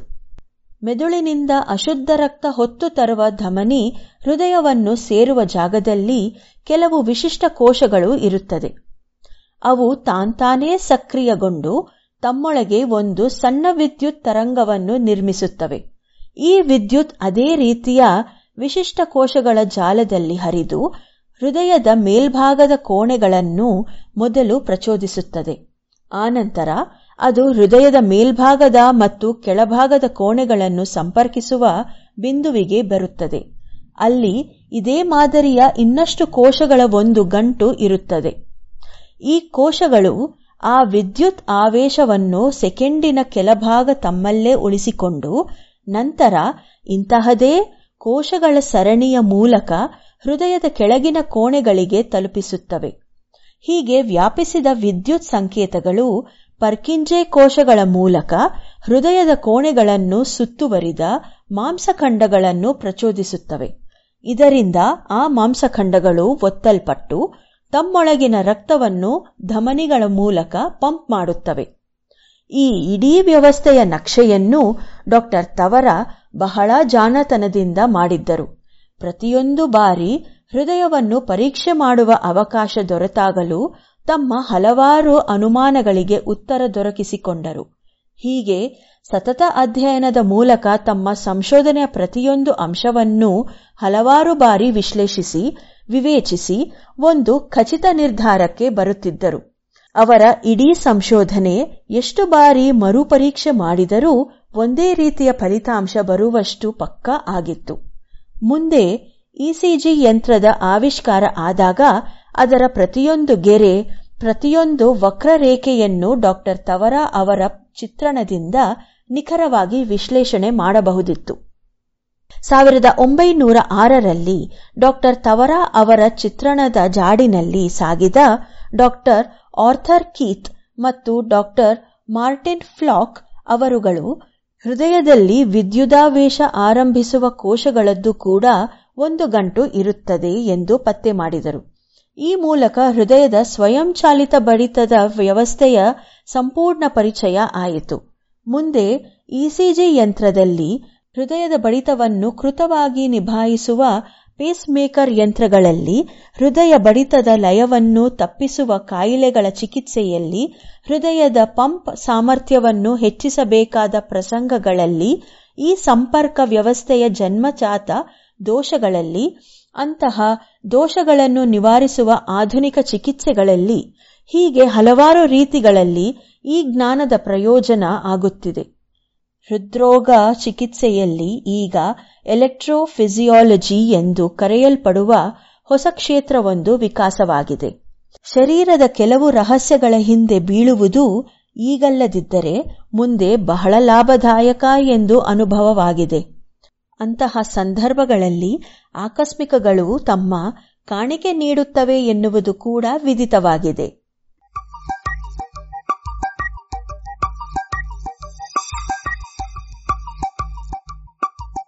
ಇದು ಇಂದಿನ ವೈದ್ಯಕೀಯದಲ್ಲಿ ಆಕಸ್ಮಿಕಗಳು. ರಚನೆ ಕಿರಣ್ ಸೂರ್ಯ, ಜಾಣಧ್ವನಿ ಅಶ್ವಿನಿ.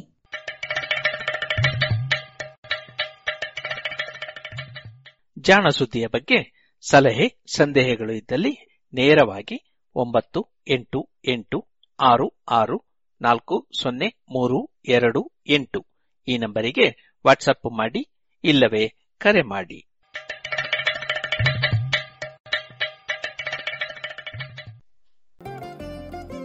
ಇದುವರೆಗೆ ಜಾಣ ಸುದ್ದಿ ಕೇಳಿದಿರಿ.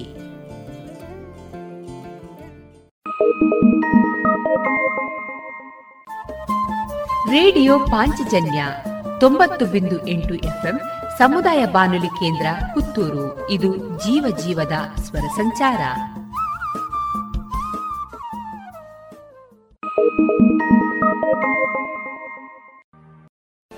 ಇನ್ನೀಗ ಶೌಚಾಲಯಗಳ ಸ್ವಚ್ಛತೆ ಈ ಕುರಿತು ದಕ್ಷಿಣ ಕನ್ನಡ ಜಿಲ್ಲೆಯ ಸ್ವಚ್ಛ ಭಾರತ್ ಮಿಷನ್ನ ಜಿಲ್ಲಾ ಸಂಯೋಜಕಿಯಾದ ಮಂಜುಳಾ ಜಿ ಅವರೊಂದಿಗಿನ ಮಾತುಕತೆಯನ್ನ ಕೇಳೋಣ.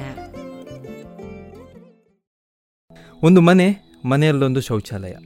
ಇವತ್ತಿನ ಮಟ್ಟಿಗೆ ದಕ್ಷಿಣ ಕನ್ನಡ ಜಿಲ್ಲೆಯ ಬಗ್ಗೆ ಮಾತಾಡ್ತಾ ಹೋದರೆ ಬಯಲು ಶೌಚ ಮುಕ್ತ ಜಿಲ್ಲೆಯಾಗಿ ನಮ್ಮ ದಕ್ಷಿಣ ಕನ್ನಡ ಜಿಲ್ಲೆ ಇರುವಂಥದ್ದು. ಹೀಗಿರುವಾಗ ನಮ್ಮಲ್ಲಿರುವಂಥ ಶೌಚಾಲಯಗಳ ಸ್ವಚ್ಛತೆ, ಶೌಚಾಲಯಗಳು ಸ್ವಚ್ಛವಾಗಿ ಇರದೇ ಇದ್ದರೆ ನಮಗೆ ಬರುವಂಥ, ನಮಗೆ ಆಗುವಂಥ ತೊಂದರೆಗಳೇನು, ಇವೆಲ್ಲದರ ಬಗ್ಗೆ ಇವತ್ತಿನ ಈ ಹೊತ್ತು ಮಾತಾಡುವಂಥದ್ದು. ನಮ್ಮ ಜೊತೆ ಇರುವವರು ದಕ್ಷಿಣ ಕನ್ನಡ ಜಿಲ್ಲೆಯ ಸ್ವಚ್ಛ ಭಾರತ್ ಮಿಷನ್ನ ಜಿಲ್ಲಾ ಸಂಯೋಜಕರಾಗಿರುವಂಥ ಮಂಜುಳಾ ಜಿ ಅವರು ನಮ್ಮ ಜೊತೆ ಇದ್ದಾರೆ. ಹೆಚ್ಚಿನ ಅನುಭವಗಳು ಇರುವವರು. ಪ್ರೀತಿಯಿಂದ ಅವರು ನಾನು ಸ್ವಾಗತ ಮಾಡ್ತೇನೆ. ನಮಸ್ಕಾರ ಮೇಡಮ್. ನಮಸ್ತೆ ಮೇಡಮ್. ನಾನು ನಿಮ್ಮ ಹತ್ರ ಮೊದಲು ಕೇಳ್ತಿರುವಂಥದ್ದು, ಈಗ ಒಂದು ಶೌಚಾಲಯ ಅಂತ ಹೇಳಿದರೆ, ಶೌಚಾಲಯ ಸ್ವಚ್ಛತೆ ಅಂತ ಹೇಳಿದರೆ, ಅಥವಾ ಬಯಲು ಶೌಚ ಮಾಡೋದ ವಿಷಯದಲ್ಲಿ ಈಗ ಅದು ಮುಕ್ತ ಜಿಲ್ಲೆ ಅನ್ನುವಂಥದ್ದನ್ನು ಘೋಷಣೆ ಮಾಡಿದೆ. ಇವಿಷ್ಟು ಆದರೂ ಕೂಡ ಜನರಲ್ಲಿ ಇದರ ಬಗ್ಗೆ ಒಂದಿಷ್ಟು ಅರಿವು ಇದೆಯಾ ಶೌಚಾಲಯದ ಸ್ವಚ್ಛತೆಯ ಬಗ್ಗೆ ಅಂತ? ನೀವಾಗಲೇ ಹೇಳಿದ ಹಾಗೆ ದಕ್ಷಿಣ ಕನ್ನಡ ಜಿಲ್ಲೆ ಎರಡು ಸಾವಿರದ ಹದಿನಾರು ಅಕ್ಟೋಬರ್ ಎರಡು ತಾರೀಕಿಗೆ ಬಯಲು ಬಹಿರ್ದೆಸೆ ಮುಕ್ತ ಜಿಲ್ಲೆ ಅಂತೇಳಿ ಘೋಷಣೆ ಆಯಿತು. ಅದು ಹೇಗೆ ಘೋಷಣೆ ಆಯಿತು ಅಂತ ಹೇಳಿದರೆ, ಪ್ರತಿಯೊಬ್ಬರಿಗೂ ಶೌಚಾಲಯವನ್ನು ಹೊಂದಿಕೊಳ್ಳುವ ಮೂಲಕ ಅದನ್ನು ಮನೆ ಎಲ್ಲ ಸದಸ್ಯರು ಬಳಸುವುದರೊಂದಿಗೆ ಅದು ಬಯಲು ಬಹಿರ್ದೆಸೆ ಮುಕ್ತ ಜಿಲ್ಲೆ ಅಂತ ಆಗ್ತದೆ. ಸೊ ಆ ನಿಟ್ಟಿನಲ್ಲಿ ಬೇರೆ ನಮ್ಮ ರಾಜ್ಯದ ಬೇರೆ ಜಿಲ್ಲೆಗಳಿಗೆ ಹೋಲಿಸಿದರೆ ಹಲವಾರು ಸರ್ವೆಗಳು, ಸಮೀಕ್ಷೆಗಳು, ಬೇರೆ ಬೇರೆ ತಂಡಗಳು ಬಂದು ಮಾಡಿದ್ದಾರೆ. ಆ ಮಾಡಿದಾಗ ನಮಗೆ ನೈಂಟಿ ಏಟ್ ಪರ್ಸೆಂಟ್ ರಿಸಲ್ಟ್ ಸಿಕ್ಕಿದೆ. ಆ ನಿಟ್ಟಿನಲ್ಲಿ ನಾನು ಬಳಸೋದ್ರ ಬಳಸುವ ಬಗ್ಗೆ ಜನರಲ್ಲಿ ಒಂದು ಅರಿವು ಇದೆ. ಹೊರಗೆ ಬಹಿರ್ದೆಸೆಗೆ ಹೋಗಬಾರದು, ನಮ್ಮಲ್ಲೇ ಶೌಚಾಲಯವನ್ನು ಕಟ್ಟಬೇಕು, ಅಲ್ಲಿ ನಾವು ಶೌಚಾಲಯ ಬಳಸಬೇಕು ಅನ್ನೋದ್ರವರೆಗೆ ಅರಿವಿದೆ. ಆದರೆ ಸ್ವಚ್ಛತೆ, ಶೌಚಾಲಯ ಸ್ವಚ್ಛತೆ ಬಂದಾಗ ಅಲ್ಲಿ ಸ್ವಲ್ಪ ಇನ್ನೂ ಕೂಡ ನಾವು ಈಗ ಮುಂದಿನ ದಿನಗಳಲ್ಲಿ ಏನು ಬಯಲು ಬಹಿರ್ದೆಸೆ ಮುಕ್ತಗೊಂಡಂತ ಜಿಲ್ಲೆಯಲ್ಲಿ ಓ ಡಿ ಎಫ್ ಪ್ಲಸ್ ಮತ್ತು ಓ ಡಿ ಎಫ್ ಎಸ್ ಚಟುವಟಿಕೆ ಅಂತ ಹೇಳ್ತೇವೆ. ಓ ಡಿ ಎಫ್ ಎಫ್ ಅಂತ ಓ ಡಿ ಎಫ್ ಪ್ಲಸ್ ಅಂತ ಹೇಳಿದರೆ ತ್ಯಾಜ್ಯ ವಿಲೇವಾರಿ ಬಗ್ಗೆ ಬರ್ತದೆ. ಓ ಡಿ ಎಫ್ ಎಸ್ ಅಂತ ಹೇಳಿದರೆ ಇದು ಅಪ್ಡೇಷನ್ ಆಗುವಂಥದ್ದು, ಏನು ಶೌಚಾಲಯವನ್ನು ಇನ್ನೂ ಉತ್ತಮ ರೀತಿಯಲ್ಲಿ ಅದನ್ನು ಮಾಡಿಫೈ ಮಾಡಿಕೊಂಡು ಒಳ್ಳೆ ರೀತಿಯಲ್ಲಿ ಬಳಸಿಕೊಳ್ಳುವ ನಿರಂತರತೆಯನ್ನು ಕಾಯ್ದುಕೊಳ್ಳುವ ವಿಚಾರಗಳು ಬರ್ತದೆ. ಹಾಗೆ ನೋಡಿದಾಗ ನಮ್ಮಲ್ಲಿ ಇನ್ನೂ ಕೂಡ ಅದರ ಬಗ್ಗೆ ಜಾಗೃತಿ ಕೊಡಬೇಕಾಗ್ತದೆ. ಯಾಕಂತ ಹೇಳಿದರೆ ಈಗ ಬಯಲು ಬಹಿರ್ದೆಸೆ ಮಾಡಬಾರ್ದು ಅಂತ ಹೇಳೋ ಉದ್ದೇಶ ಏನು ಅಂತ ಹೇಳಿದರೆ, ನೋಡಿ ಅದೊಂದು ಅಂಕಿಅಂಶ ಏನು ಹೇಳ್ತದೆ ಅಂತ ಹೇಳಿದರೆ, ಒಂದು ಗ್ರಾಮ್ ಮಲದಲ್ಲಿ ಒಂದು ಕೋಟಿ ವೈರಾಣು, ಹತ್ತು ದಶಲಕ್ಷಕ್ಕೂ ಹೆಚ್ಚು ಅದರಲ್ಲಿರುವ ಸೂಕ್ಷ್ಮಾಣು ಜೀವಿಗಳು, ಆಮೇಲೆ ಹತ್ತು ಒಂದು ಸಾವಿರಕ್ಕೆ ಹೆಚ್ಚು ಇರುವ ಅದರಲ್ಲಿರುವ ಬ್ಯಾಕ್ಟೀರಿಯಾಗಳು, ತತ್ತಿಗಳು, ಒಂದು ಗ್ರಾಮ್ ಮಲದಲ್ಲಿ ಇಷ್ಟು ಕೋಟ್ಯಾನು ಕೋಟಿ ವಿಷಾಣುಗಳು, ವೈರಾಣುಗಳು, ಬ್ಯಾಕ್ ಬ್ಯಾಕ್ಟೀರಿಯಾಗಳು ಎಲ್ಲೆಂದರಲ್ಲಿ ಬಯಲಿನಲ್ಲಿ ಬಿದ್ದಾಗ ಅದು ನೀರಿನ ಮೂಲಕ್ಕೆ ಹೋಗಿ ನೀರು ಕಲುಷಿತಗೊಂಡು ಮಾನವ ಆರೋ ಅನಾರೋಗ್ಯಕ್ಕೆ ತುತ್ತಾಗುತ್ತೆ ಅನ್ನೋದನ್ನು ತಪ್ಪಿಸಬೇಕು ದೃಷ್ಟಿಯಿಂದ ಬಯಲು ಬೇರ್ದೇಶ ಮುಕ್ತ ಜಿಲ್ಲೆ ಆಗಬೇಕು ಅಥವಾ ಪ್ರತಿಯೊಬ್ಬರು ಟಾಯ್ಲೆಟ್ ಬಳಸಬೇಕು ಅಂತ ಮಾಡಿದ್ದಾರೆ. ಈಗ ಎಲ್ಲೋ ದೂರ ಗುಡ್ಡೆಯಲ್ಲಿ ಎಲ್ಲೋ ಮಾಡಿದ ಮಾಡುವಂಥ ಆ ಗಲೀಜನ್ನು ನಾವೀಗ ನಮ್ಮ ಮನೆಯ ಪಕ್ಕದಲ್ಲಿ, ಮನೆಯ ಹತ್ತಿರ ಅಥವಾ ಮನೆಯ ಸೈಡಿನಲ್ಲಿ ಒಂದು ಟಾಯ್ಲೆಟ್ ಕಟ್ಟಿಕೊಂಡು ಮಾಡುವಾಗ ಆ ಶೌಚಾಲಯ ಕೂಡ ವನ್ನು ಕೂಡ ನಾವು ಅಷ್ಟೇ ಸ್ವಚ್ಛವಾಗಿ ಇಡಬೇಕಾಗ್ತದೆ. ಯಾಕಂತ ಹೇಳಿದರೆ ಆ ಬೇಸಿನಿಗೆ ಬಿದ್ದಂಥ ಮಲ ನೀಟಾಗಿ ಅದು ಗುಂಡಿಯನ್ನು ತಲುಪುವ ರೀತಿ ಇದೆಯಲ್ಲ, ಅದು ಅದರಲ್ಲಿ ಬಹಳ ಒಂದು ತಾಂತ್ರಿಕ ಅಂಶಗಳಿವೆ. ಈಗ ಶೌಚಾಲಯಕ್ಕೆ ಹೋಗುವಾಗ ಕೆಲವು ಸೂತ್ರಗಳಿವೆ. ಏನಂತ ಹೇಳಿದರೆ, ಶೌಚಾಲಯಕ್ಕೆ ಹೋದ ನಂತರ ಈಗ ಕಮೋಡ್ ಇದ್ದರೆ ಸಹ ಆ ಕಮೋಡಿನ ಭಾಗದಲ್ಲಿ ಎಲ್ಲರೂ ಕುಳಿತುಕೊಳ್ಳುವಾಗ ಕೂಡ ಅದು ಅಲ್ಲಿ ಸ್ವಚ್ಛವಾಗಿರಬೇಕಾಗ್ತದೆ. ಕಮೋಡ್ ಇಲ್ಲದ್ರೆ ಬೇಸಿನ್ ಇದ್ರೂ ಕೂಡ ಬೇಸಿನ ಮೇಲೆ ಕಾಲಿಡುವಾಗ ನಾವು ಚಪ್ಪಲಿಗಳನ್ನು ಹಾಕಲೇಬೇಕು. ಚಪ್ಪಲಿ ಇಲ್ಲದೆ ಅದರ ಮೇಲೆ ಕಾಲಿಡಬಾರದು. ಯಾಕಂತ ಹೇಳಿದರೆ ಈ ಬ್ಯಾಕ್ಟೀರಿಯಾಗಳು ಆ ಬೇಸಿನ ಮೇಲೆ ನಾವು ಮಲವಿಸರ್ಜನೆ ಮಾಡಿದ ಸಂದರ್ಭದಲ್ಲಿ ಈ ನೀರಿನ ಅಂಶ ಅಥವಾ ನೀರಿನ ಪಸೆ ಅಂತ ಏನು ಹೇಳ್ತೇವೆ, ಅಲ್ಲಿ ಈ ಬ್ಯಾಕ್ಟೀರಿಯಾಗಳಿಗೆ, ಈ ವೈರಾಣುಗಳಿಗೆ ಸಂಚಲನ ಕ್ರಿಯೆ ಜಾಸ್ತಿ ಇರ್ತದೆ. ಸೊ ನಾವು ಅದನ್ನು ಏನು ಮಾಡಬೇಕು ಅಂತ ಹೇಳಿದರೆ, ಟಾಯ್ಲೆಟಿಗೆ ಹೋಗುವಾಗ ಚಪ್ಪಲಿ ಹಾಕುವಂಥದ್ದು. ಹೋಗು ಇನ್ನೊಂದು ಟಾಯ್ಲೆಟ್ನಲ್ಲಿ ನೀರಿನ ಸಂಪರ್ಕದ ವ್ಯವಸ್ಥೆ ಇರುವಂಥದ್ದು. ಯಾಕಂತ ಹೇಳಿದರೆ ನೀರು ಅಲ್ಲೇ ಟ ನಲ್ಲಿ ಸಂಪರ್ಕ ಇದ್ದು ಅಲ್ಲೇ ಬಳಸುವುದಾದರೆ ತೊಂದರೆ ಇಲ್ಲ. ನೀರು ಹೊರಗಿನಿಂದ ತಂದಿಡುವಾಗ ಏನಾಗ್ತದೆ ಅಂತ ಹೇಳಿದರೆ, ನಾ ಇದು ನಿಜವಾಗಿ ಪ್ರಾಕ್ಟಿಕಲ್ ಆಗಿ ನೋಡುವಂಥದ್ದು. ಕೆಲವರಿಗೆ ಒಂದು ಸೆನ್ಸೇಷನ್ ಇರ್ತದೆ, ಬರ್ತದೆ, ನನಗೆ ಮಲವಿಸರ್ಜನೆ ಬರ್ತಾ ಉಂಟು ಅಂತ. ಸೊ ಅವರು ಬೇಗನೆ ಹೋಗಿ ಕೂತ್ಕೊಂಡು ರೆಡಿ ಆಗ್ತಾರೆ ಟಾಯ್ಲೆಟ್. ಕೆಲವರು ಹಾಗಲ್ಲ, ಅದು ಕೊನೆ ಸ್ಟೇಜಿಗೆ ಬರುವ ಬಂದ ನಂತರ ಟಾಯ್ಲೆಟಿಗೆ ಹೋಗುವಂಥ ಸಂದರ್ಭಗಳು ನಾವು ಮಕ್ಕಳಲ್ಲಿ ಇರ್ತದೆ, ಹಿರಿಯ ನಾಗರಿಕರಲ್ಲಿ ಈ ವ್ಯವಸ್ಥೆಗಳಿರ್ತದೆ. ಆವಾಗ ನೋಡಿ ಅಲ್ಲಿ ಟಾಯ್ಲೆಟಲ್ಲಿ ನೀರು ಇಲ್ಲದಾಗ ಅವ್ರು ಏನು ಮಾಡ್ತಾರೆ, ಫಸ್ಟಿಗೊಮ್ಮೆ ಮಾಡಿ ಬಿಡ್ತಾರೆ. ಸೊ ಡ್ರೈ ಆಗಿರ್ತದೆ ಬೇಸಿನ. ಆ ಡ್ರೈ ಆದ ಬೇಸಿನಿಗೆ ಮಲವಿಸರ್ಜನೆ ಆದಾಗ ನಿಮಗೆ ಅದನ್ನು ಗುಂಡಿಗೆ ಸೇರಿಸುವಂಥ ಒಂದು ಕೆಲಸ ಇದೆಯಲ್ಲ, ಅದು ತುಂಬ ನೀರು ಬೇಕಾಗ್ತದೆ. ಮತ್ತು ನೀಟಾಗಿ ಅದು ಅಲ್ಲಿಂದ ಕ್ಲೀನಾಗಿ ಹೋಗಿರುವುದಿಲ್ಲ. ಆ ವೈರಾಣುಗಳು ನಾವಲ್ಲಿ ಇರುವ ಹೊತ್ತಿಗೆ ನಮ್ಮ ದೇಹವನ್ನು ಸೇರಿಸಿಕೊಳ್ಳುವ ಸೇರಿಕೊಳ್ಳುವಂಥ ಇದೆಲ್ಲ ತೊಂದರೆಗಳಾಗ್ತದೆ. ಮತ್ತು ಟಾಯ್ಲೆಟಿಗೆ ಕೂತುಕೊಳ್ಳುವಾಗ ಸಹ ಹಾಗೆ ಮೊಬೈಲನ್ನು ಯೂಸ್ ಮಾಡಬಾರ್ದು ಅಂತ ಹೇಳ್ತಾರೆ. ಯಾಕಂತ ಹೇಳಿದರೆ ಒಂದು ಮೊಬೈಲನ್ನು ಯೂಸ್ ಮಾಡಿದರೆ, ಅಂದರೆ ನಾನು ನೋಡಿದ್ದೇನೆ ಕೆಲವು ಶಾ ಮಕ್ಕಳಿಗೀಗ ಮೊಬೈಲನ್ನು ನೋಡಿಕೊಂಡು ಟಾಯ್ಲೆಟಿಗೆ ಹೋಗುವಂಥ ಕ್ರಮವನ್ನು ಬೆಳೆಸಿಕೊಂಡು ಬಂದಿದ್ದಾರೆ. ಅದು ನಿಜವಾಗಿ ಯಾಕಂತ ಹೇಳಿದರೆ ಎರಡು ವಿಚಾರಲ್ಲಿ ತಪ್ಪು. ಒಂದು, ಈ ವೈರಾಣು ಸೂಕ್ಷ್ಮಾಣು ಜೀವಿಗಳು, ವೈರಸ್ಗಳು ಸೇರಿಸಿಕೊಳ್ಳು ಸೇರಿಕೊಳ್ಳುವಂಥ ಮೊಬೈಲ್ನಂಥ ಸೂಕ್ಷ್ಮ ವಸ್ತುವಿನ, ಅದು ನಮ್ಮ ಮೂಗು ಕಿವಿ ಹತ್ತಿರ ಇರುವಂಥ ವಸ್ತು. ಎರಡನೇದು, ನಮ್ಮ ನೋಡಿ ಟಾಯ್ಲೆಟಿಗೆ ರಾಮದೇವ್ ಬಾಬಾ ರಾಮದೇವ್ ಗುರೂಜಿಯವರು ಹೇಳುವುದನ್ನು ನಾನು ಕೇಳಿದ್ದೇನೆ, ಟಾಯ್ಲೆಟಿಗೆ ಹೋದರೆ ಐದು ನಿಮಿಷದ ಒಳಗೆ ನಮ್ಮ ಪ್ರಕ್ರಿಯೆಯನ್ನು ಮುಗಿಸಿ ನಾವು ಹೊರಗೆ ಬಂದರೆ ಆ ಮನುಷ್ಯ ನಿಜವಾದ ಆರೋಗ್ಯವಂತ ಮನುಷ್ಯ ಅಂತೆ. ಯಾಕೆ ಅಂತ ಹೇಳಿದರೆ, ಮಲವಿಸರ್ಜನೆ ಒಂದೇ ಸಲಕ್ಕೆ ಕ್ಲೀನ್ ಆಗಿದ್ದೆ. ಈಗ ಒಂದು ಮಲವಿಸರ್ಜನೆ ಆದ ನಂತರ ಒಂದು ರಿಲ್ಯಾಕ್ಸೇಷನ್ ಸಿಗ್ತದೆ ನಮ್ಮ ಮನಸ್ಸಿಗೆ, ಹೌದಲ್ವಾ? ಆ ರಿಲ್ಯಾಕ್ಸೇಷನ್ ಸಿಕ್ಕಿ ಅವನು ಕ್ಲೀನ್ ಆಗಿ ಹೊರಗೆ ಐದು ನಿಮಿಷದಲ್ಲಿ ಬಂದ ಅಂತೇಳಿ ಆದರೆ ಅವನ ದೇಹ ಅವನ ಆರೋಗ್ಯವಂತ ಅಂತ ಲೆಕ್ಕ. ಹಾಗಿರುವಾಗ ನಮ್ಮ ಗಮನ ಏನಿರಬೇಕು, ಟಾಯ್ಲೆಟ್ಗೆ ಹೋದ ನಂತರ ಟಾಯ್ಲೆಟ್ ಮಾಡುವ ಕ್ರಿಯೆಯಲ್ಲಿ ನಾವು ಇರಬೇಕು. ನಾವು ಮೊಬೈಲಿಗೆ ನಮ್ಮ ಗಮನವನ್ನು ಹರಿಸಿದಾಗ ಆ ಕ್ರಿಯೆ ಕೂಡ ಸರಿಯಾಗಿ ನಡೆಯುವುದಿಲ್ಲ. ಎರಡನೇದು, ಆರೋಗ್ಯಕ್ಕೆ ಕೂಡ ಅದು ತೊಂದರೆ ಆಗ್ತದೆ. ಆ ನಿಟ್ಟಿನಲ್ಲಿ ನಾವು ಚಪ್ಪಲಿ ಹಾಕುವಂಥದ್ದು, ಆಮೇಲೆ ಬೇಸಿನಲ್ಲಿ ಕುತ್ಕೊಳ್ಳುವ ಮೊದಲು ನೀರು ಹಾಕುವಂಥದ್ದು, ಮತ್ತೆ ಟಾಯ್ಲೆಟ್ ಆದ ನಂತರ ನೀರನ್ನು ಸರಿಯಾಗಿ ಹಾಕಿ ಮಲ ಹೋಗಿ ಪಿಟ್ಟಿಗೆ ಸೇರುವಂಥದ್ದು, ಆಮೇಲೆ ನಾವು ಕೈ ತೊಳಗುವಂಥದ್ದು. ಕೈ ತೊಳೆಯುವುದು ಕೂಡ ಹಾಗೆ, ಬರೀ ಕೈಗೆ ಸೋಪಾಗಿ ತೊಳೆಯುವುದು ಮಾತ್ರ ಮುಖ್ಯ ಅಲ್ಲ. ಶೌಚ ಮಾಡಿದ ದೇಹದ ಭಾಗಕ್ಕೆ ಕೂಡ ನಮ್ಮ ಎಡಕೈಯಲ್ಲಿ ಸೋಪನ್ನು ಸವರಿಕೊಂಡು ಅಲ್ಲಿ ಸೋಪಾಗಿ ತೊಳ್ಕೊಳ್ಬೇಕು. ಯಾಕಂತ ಹೇಳಿದರೆ ಆ ಬ್ಯಾಕ್ಟೀರಿಯಾಗಳು, ಆ ವೈರಾಣುಗಳು ನಾವು ಮಲವಿಸರ್ಜನೆ ಮಾಡಿದ ಇದರ ಸುತ್ತ ಇರ್ತದೆ. ಬರೀ ನೀರಾಗಿ ತೊಳೆದಾಗ ಅದು ಹೋಗುವುದಿಲ್ಲ. ಯಾಕಂದರೆ ಚಿಕ್ಕ ಮಕ್ಕಳು ರಾತ್ರಿ ಹೊತ್ತಲ್ಲಿ ಅಥವಾ ಮಲಗಿದ ಹೊತ್ತಲ್ಲಿ ಅಲ್ಲಿ ತುರಿಸಿ ತುರಿಕೆ ಮಾಡಿದಾಗ ಕೈ ಅಲ್ಲಿಗೆ ಹೋಗ್ತದೆ. ಸೊ ಆವಾಗ ಅಲ್ಲಿ ಏನಾಗ್ತದೆ ಅಂತ ಹೇಳಿದರೆ, ನಿಮ್ಗೆ ಕೇಳಿರ್ಬೋದು ಈ ಮಿಜಿಲೆ ಹುಳ ಅಂತೇಳಿ ಮಕ್ಕಳಲ್ಲಿ ಆಗುವಂಥದ್ದು. ಈ ಮಿಜಿಲೆ ಹುಳ ರೊಟೇಷನ್ ಆಗಿ ಬರ್ತದೆ. ಯಾಕೆ ಬರ್ತದೆ ಅಂತ ಹೇಳಿದರೆ, ನಾವು ಅಲ್ಲಿ ಸ್ವಚ್ಛತೆಯನ್ನು ಕಾಪಾಡೋದಾಗ, ಗೊತ್ತಾಯ್ತಲ್ಲ, ಅದು ಕೈಯ ಮೂಲಕವೇ ನಮಗೆ ರೊಟೇಷನ್ ಆಗಿ ಬರುವಂಥದ್ದು. ಸೊ ಮತ್ತೆ ಸೋಪ್ ಹಾಕಿ ತೊಳೆಯುವಂಥದ್ದು, ಟಾಯ್ಲೆಟನ್ನು ತೊಳೆಯುವಂಥದ್ದು, ಟಾಯ್ಲೆಟನ್ನು ಮಾಮೂಲಿ ಫಿನಾಯಿಲ್ ಹಾಕಿ ಅಥವಾ ಹೋಫ್ ವಾಟರ್ ಹಾಕಿ ತೊಳೆದ್ರೂ ಸಾಕಾಗ್ತದೆ. ಹಾಗಂತ ಅಲ್ಲಿ ಕ್ರಿಮಿನಾಶಕ ಇದೆ ಅಂತೇಳಿ ಈಗಿನ ಅಡ್ವರ್ಟೈಸ್ಮೆಂಟ್ ಟಿ ವಿಯಲ್ಲಿ ಬರುವ ಥರ ನಿಮಗೆ ಏನು ಹಾರ್ಪಿಕ್ ಹಾಕಿ ಯೂಸ್ ಮಾಡುವಂಥದ್ದು ಎಲ್ಲ ಆದರೆ, ಈಗ ಸಿಟಿಯಲ್ಲಿ ಟಾಯ್ಲೆಟ್ನ ಸಂಪರ್ಕ ಓಪನ್ ಚರಂಡಿಗೆ ಇದ್ದರೆ ತೊಂದರೆ ಇಲ್ಲ. ಆದರೆ ನಮ್ಮ ಶೌಚಾಲಯದ ಗುಂಡಿಯಲ್ಲಿ ಏನಾಗ್ತದೆ ಅಂತ ಹೇಳಿದರೆ, ಅದರಲ್ಲಿರೋ ಸೂಕ್ಷ್ಮಾಣುಗಳು ಅಥವಾ ಸೂಕ್ಷ್ಮಾಣು ಜೀವಿಗಳು ಅಥವಾ ಬ್ಯಾಕ್ಟೀರಿಯಾಗಳು ಕೆಲವು ನಮಗೆ ಸಹಕಾರಿಯಾಗಿವೆ. ಯಾಕಂದರೆ ಶೌಚಾಲಯದ ಗುಂಡಿಗೆ ಹೋದಾಗ ಮಲ ಮಲ ಅದ ಆ ಬ್ಯಾಕ್ಟೀರಿಯಾಗಳು ಅದನ್ನು ತಿಂದು ಮಣ್ಣನ್ನಾಗಿ ಪರಿವರ್ತಿಸ್ತದೆ, ಅದನ್ನು ಮಣ್ಣಾಗಿ ಪರಿವರ್ತಿಸ್ತದೆ. ಆಗ ಆ ಬ್ಯಾಕ್ಟೀರಿಯಾಗಳು ಕೂಡ ನಮಗೆ ಬೇಕಾಗ್ತದೆ. ಆಗ ಸೂಕ್ಷ್ಮಾಣು ಜೀವಿಗಳು ಬ್ಯಾಕ್ಟೀರಿಯಾಗಳು ಉಂಟು ಅಂತ ಹೇಳಿದ್ರೆ ನಿರ್ನಾಮ ಮಾಡಲಿಕ್ಕೆ ಹೋದರೆ ನಾವು ಸೋ ಈ ಹಾರ್ಪಿಕ್ನಂತಹ ಕ್ರಿಮಿನಾಶಕ ಹಾಕಿ ಅದರಿಂದ ನಮಗೆ ತೊಂದರೆ ಉಂಟು.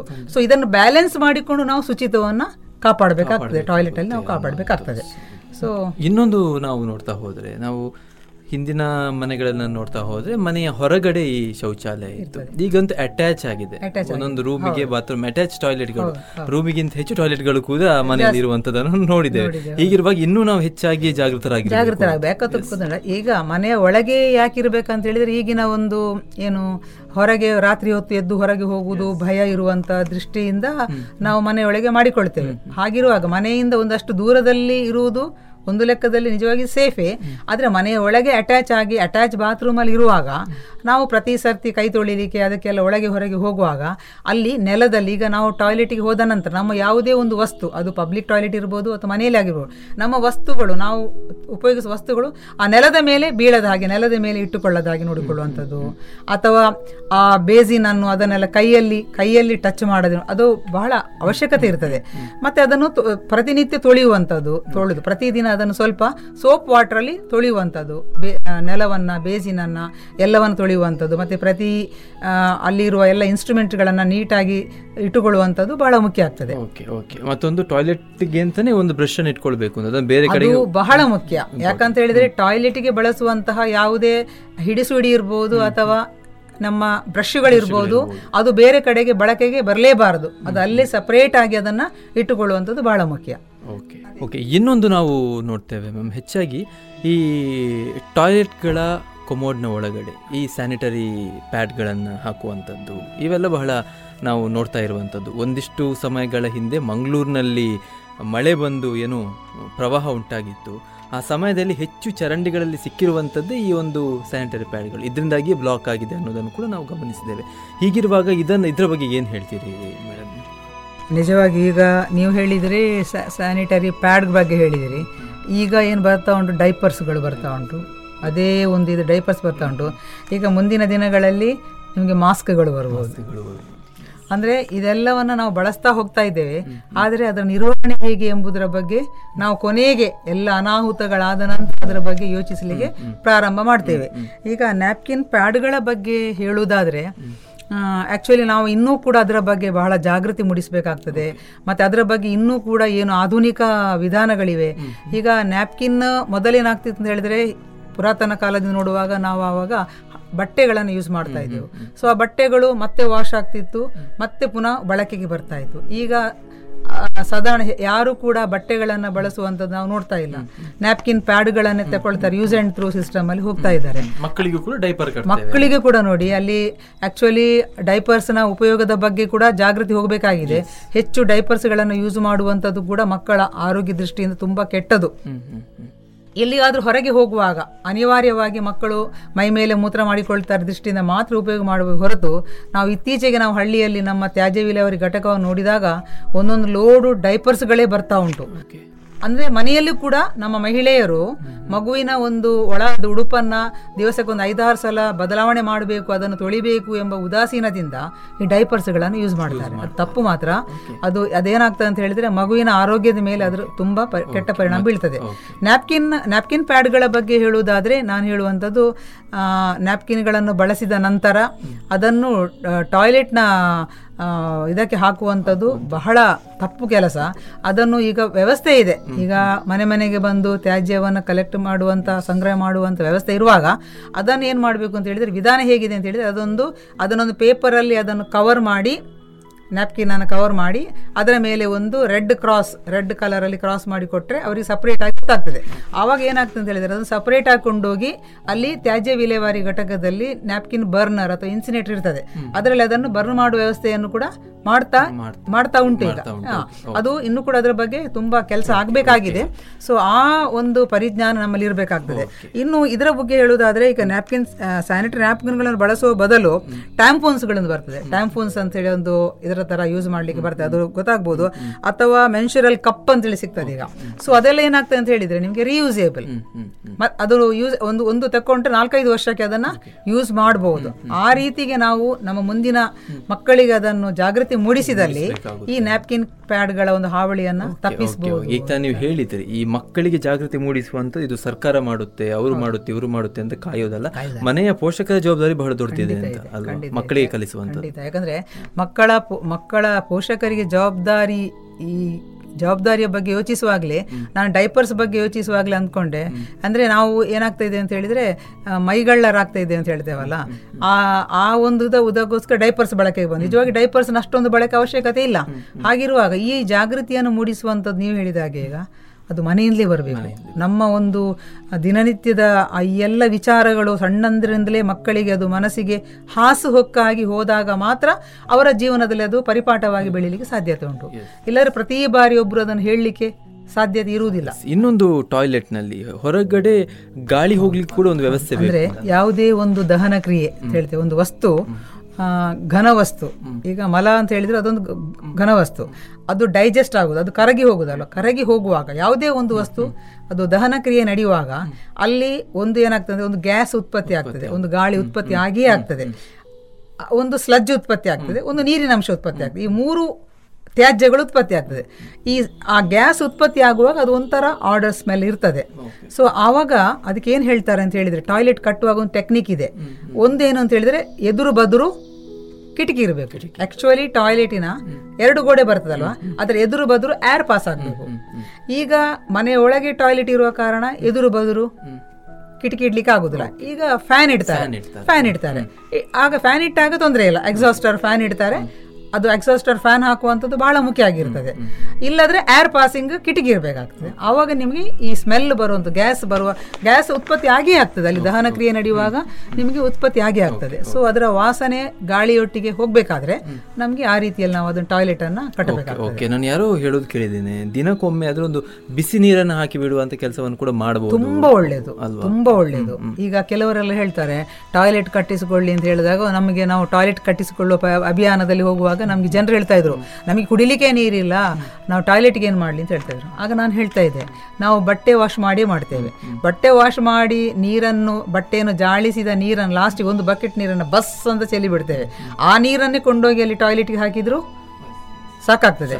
ಮತ್ತೆ ನೀವು ಹೇಳಿದ ಹಾಗೆ ಈ ಪಾತ್ರೆ ತೊಳೆಯುವಂತಹ ಬೇಸಿನಿಗೆ ಇರ್ಬೋದು ಅಥವಾ ಈ ಟಾಯ್ಲೆಟ್ಗೆ ಇರ್ಬೋದು, ಬಿಸಿನೀರು ಹಾಕುವುದಂತೂ ತುಂಬ ಒಳ್ಳೆಯದು, ತುಂಬ ಒಳ್ಳೆಯದು. ತುಂಬ ಅದು ಏನು ಹೇಳ್ತದೆ, ನಿಮಗೆ ವಾಸನೆ ಉತ್ಪತ್ತಿ ಆಗುವಂಥ ಬ್ಯಾಕ್ಟೀರಿಯಾಗಳನ್ನದು ನಾಶ ಮಾಡಿಬಿಡ್ತದೆ.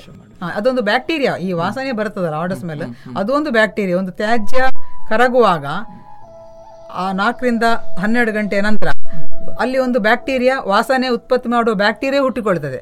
ಆ ಬ್ಯಾಕ್ಟೀರಿಯನ್ನು ತಿನ್ನುವ ಇನ್ನೊಂದು ಬ್ಯಾಕ್ಟೀರಿಯಾ ಅಲ್ಲಿ ಬಲ ಆದಾಗ ಅದು ವಾಸನೆಯಲ್ಲಿ ನಿಲ್ಲಾಗ್ತದೆ. ಇದೆಲ್ಲ ಬ್ಯಾಕ್ಟೀರಿಯಾಗಳಿಂದ ಆಗುವಂಥ ಕ್ರಿಯೆಗಳು. ಓಕೆ, ಈಗ ಒಂದು ಶೌಚಾಲಯ ಅಂತ ನಾವು ಮಾಡುವಾಗ ಅವು ಶೌಚಾಲಯಕ್ಕೆ ನಾವು ಒಂದು ಅದಕ್ಕೆ ಬೇಕಾದಂಥ ಗುಂಡಿಯ ವ್ಯವಸ್ಥೆಯನ್ನು ಕೂಡ ನಾವು ಮಾಡ್ತೇವೆ, ಅಂದರೆ ಮನೆಯ ಸುತ್ತಮುತ್ತ ಮಾಡುವಂಥದ್ದು. ಇದ್ರ ಬಗ್ಗೆ ಒಂದಿಷ್ಟು ವಿಷಯಗಳನ್ನು ಹೇಳೋದಾದರೆ, ಈಗ ಪ್ರಾರಂಭದಲ್ಲಿ ಏನಾಯಿತು ಅಂತ ಹೇಳಿದರೆ, ಶೌಚಾಲಯ ಕಟ್ಟಿಸಿಕೊಳ್ಳುವುದು, ಶೌಚಾಲಯವನ್ನು ಕಟ್ಟಿಸಿಕೊಳ್ಳುವ ನಿಟ್ಟಿನಲ್ಲಿ ಜನರಿಗೆ ಜಾಗೃತಿ ಮೂಡಿಸುವಂಥ ವಿಚಾರ ಹೋಯಿತು. ಈಗ ಶೌಚಾಲಯಕ್ಕೆ ಒಂದು ಶೌಚಾಲಯಕ್ಕೆ ಒಂದು ಗುಂಡಿ ಅಂತ ನಮ್ಮ ಒಂದು ಮಾಹಿತಿ, ನಮಗೊಂದು ಇರುವಂಥ ಮಾಹಿತಿ ಇತ್ತು. ಸೊ ಒಂದು ಶೌಚಾಲಯಕ್ಕೆ ಒಂದು ಗುಂಡಿಯನ್ನು ಕಟ್ಟಿಕೊಳ್ತಾ ಇದ್ರು. ಈಗ ಕೆಲವೊಂದು ಕಡೆಗಳಲ್ಲಿ ಅಲ್ಲಿಯ ಭೂಮಿಯ ಮಣ್ಣಿನ ಒಂದು ಗುಣಲಕ್ಷಣದ ಮೇಲೆಗೆ ಏನಾಗ್ತದೆ ಅಂತ ಹೇಳಿದರೆ, ಆ ಮಾಡಿದಂಥ ಶೌಚಾಲಯ ಮಣ್ಣಾಗದೆ ನೀರು ತುಂಬಿಕೊಂಡು ಅಲ್ಲಿ ಫಿಲ್ ಫುಲ್ ಆಗಿರುತ್ತೆ, ತುಂಬಾಗಿ ಬಿಡ್ತದೆ. ಅವಾಗ ಏನು ಮಾಡಬೇಕಾಗ್ತದೆ, ಅದನ್ನು ಅಲ್ಲಿಂದ ಸಕ್ಕಿಂಗ್ ಮೆಷಿನ್ ತಂದು ಅಲ್ಲಿಂದ ತೆಗೆದು ಅದನ್ನು ಕೊಂಡೋಗಿ ಬೇರೆ ಕಡೆಯಲ್ಲಿ ಡಿಸ್ಪೋಸ್ ಮಾಡಬೇಕು, ಅಥವಾ ಇನ್ನೊಂದು ಗುಂಡಿ ಮಾಡಿ ಅದನ್ನು ಮುಚ್ಚುವಂಥ ವಿಚಾರ ಬರ್ತದೆ. ಅದಕ್ಕೆ ಇದು ಮೊದಲೇ ಇದೆ ಏನಂತ ಹೇಳಿದರೆ, ಒಂದು ಶೌಚಾಲಯಕ್ಕೆ ಎರಡು ಪಿಟ್ಟುಗಳನ್ನು ಮಾಡುವಂಥದ್ದು, ಟ್ವಿನ್ ಪಿಟ್ ಅಂತ ಹೇಳ್ತಾರೆ, ಅವಳಿ ಗುಂಡಿಗಳನ್ನು ಮಾಡುವಂಥದ್ದು. ಅವಳಿ ಗುಂಡಿಯನ್ನು ಮಾಡುವಾಗ ಒಂದು ಗುಂಡಿಯಿಂದ ಮತ್ತೊಂದು ಗುಂಡಿಗೆ ಒಂದು ಅಡಿ ದೂರ ಆದರೂ ಇರಬೇಕಾಗ್ತದೆ ನಿಜವಾಗಿ. ಆವಾಗ ಏನಾಗ್ತದೆ ಅಂತ ಹೇಳಿದರೆ, ಅವರಿಗೆ ಅವರಿ ಅದಕ್ಕೆ ಬೆಂಡ್ ಪೈಪನ್ನು ಹಾಕಿ ಕನೆಕ್ಷನ್ ಕೊಡುವಂಥದ್ದು. ಒಂದು ಪೈ ಒಂದು ಗುಂಡಿ ಒಂದು ನಾಲ್ಕೈದು ವರ್ಷಕ್ಕೆ ಉಪಯೋಗಕ್ಕೆ ಬಂದು ಅದು ತುಂಬುತ್ತದೆ ಅಂತ ಆಗುವಾಗ ಅದನ್ನು ಲಾಕ್ ಮಾಡಿ ಎರಡನೇ ಗುಂಡಿಯನ್ನು ಬಳಸೋದು. ಆ ಎರಡನೇ ಗುಂಡಿ ತುಂಬ ಆಗುವಾಗ ಫಸ್ಟ್ ಗುಂಡಿಯಲ್ಲಿ ಆಟೋಮ್ಯಾಟಿಕ್ ಆಗಿ ಅಲ್ಲಿದ್ದಂಥ ಎಲ್ಲವೂ ಕರಗಿ ಮಣ್ಣಾಗಿ ಕ್ಲೀನ್ ಆಗಿರ್ತದೆ. ಆಗ ನಿಮಗೆ ಅಲ್ಲಿಂದ ಅದನ್ನು ಏನು ಅಲ್ಲಿಂದ ತ್ಯಾಜ್ಯವನ್ನು, ಇದು ಬಹಳ ಏನಂತ ಹೇಳಿದರೆ ಬಹಳ ಸೂಕ್ತವಾದ ಒಂದು ಪರಿಹಾರ ಪರಿಹಾರ ಇಲ್ಲದಿದ್ದರೆ ಏನಾಗ್ತದೆ ಅಂತ ಹೇಳಿದರೆ, ಸಕ್ಕಿಂಗ್ ಮೆಷಿನಲ್ಲಿ ಸಕ್ಕಾದಂಥ ಈ ತ್ಯಾಜ್ಯ ಅನ್ನ ನಿರ್ವಹಣೆ ಮಾಡಲು ಮಾಡಲು ಎಲ್ಲ ತಾಲೂಕಿನಲ್ಲಿ ಅದಕ್ಕೆ ಬೇಕಾದಂಥ ನಿರ್ವಹಣೆ ಘಟಕ ಇಲ್ಲ. ಕೊಂಡೋಗಿ ಎಲ್ಲೊಂದು ತೋಟದಲ್ಲಿ ಗುಂಡಿ ಹಾಕಿ ಮುಚ್ಚುವಂಥದ್ದು, ಆ ರೀತಿಯ ಅವ್ಯವಸ್ಥೆಗಳಾಗ್ತದೆ. ಆಗ ಪುನಃ ನಾವು ಏನು ಬಯಲು ದೇಸೆ ಬಯಲು ಬಯಲು ದೇಸೆ ಅಂತ ಏನು ಹೇಳಿದೆವಾ, ಅದರ ಒಂದು ತತ್ವವನ್ನು ಅಥವಾ ಉದ್ದೇಶವನ್ನು ನಾವು ಉಪಯೋಗ ಮಾಡಿದಾಗೆ ಆಗುವುದಿಲ್ಲ.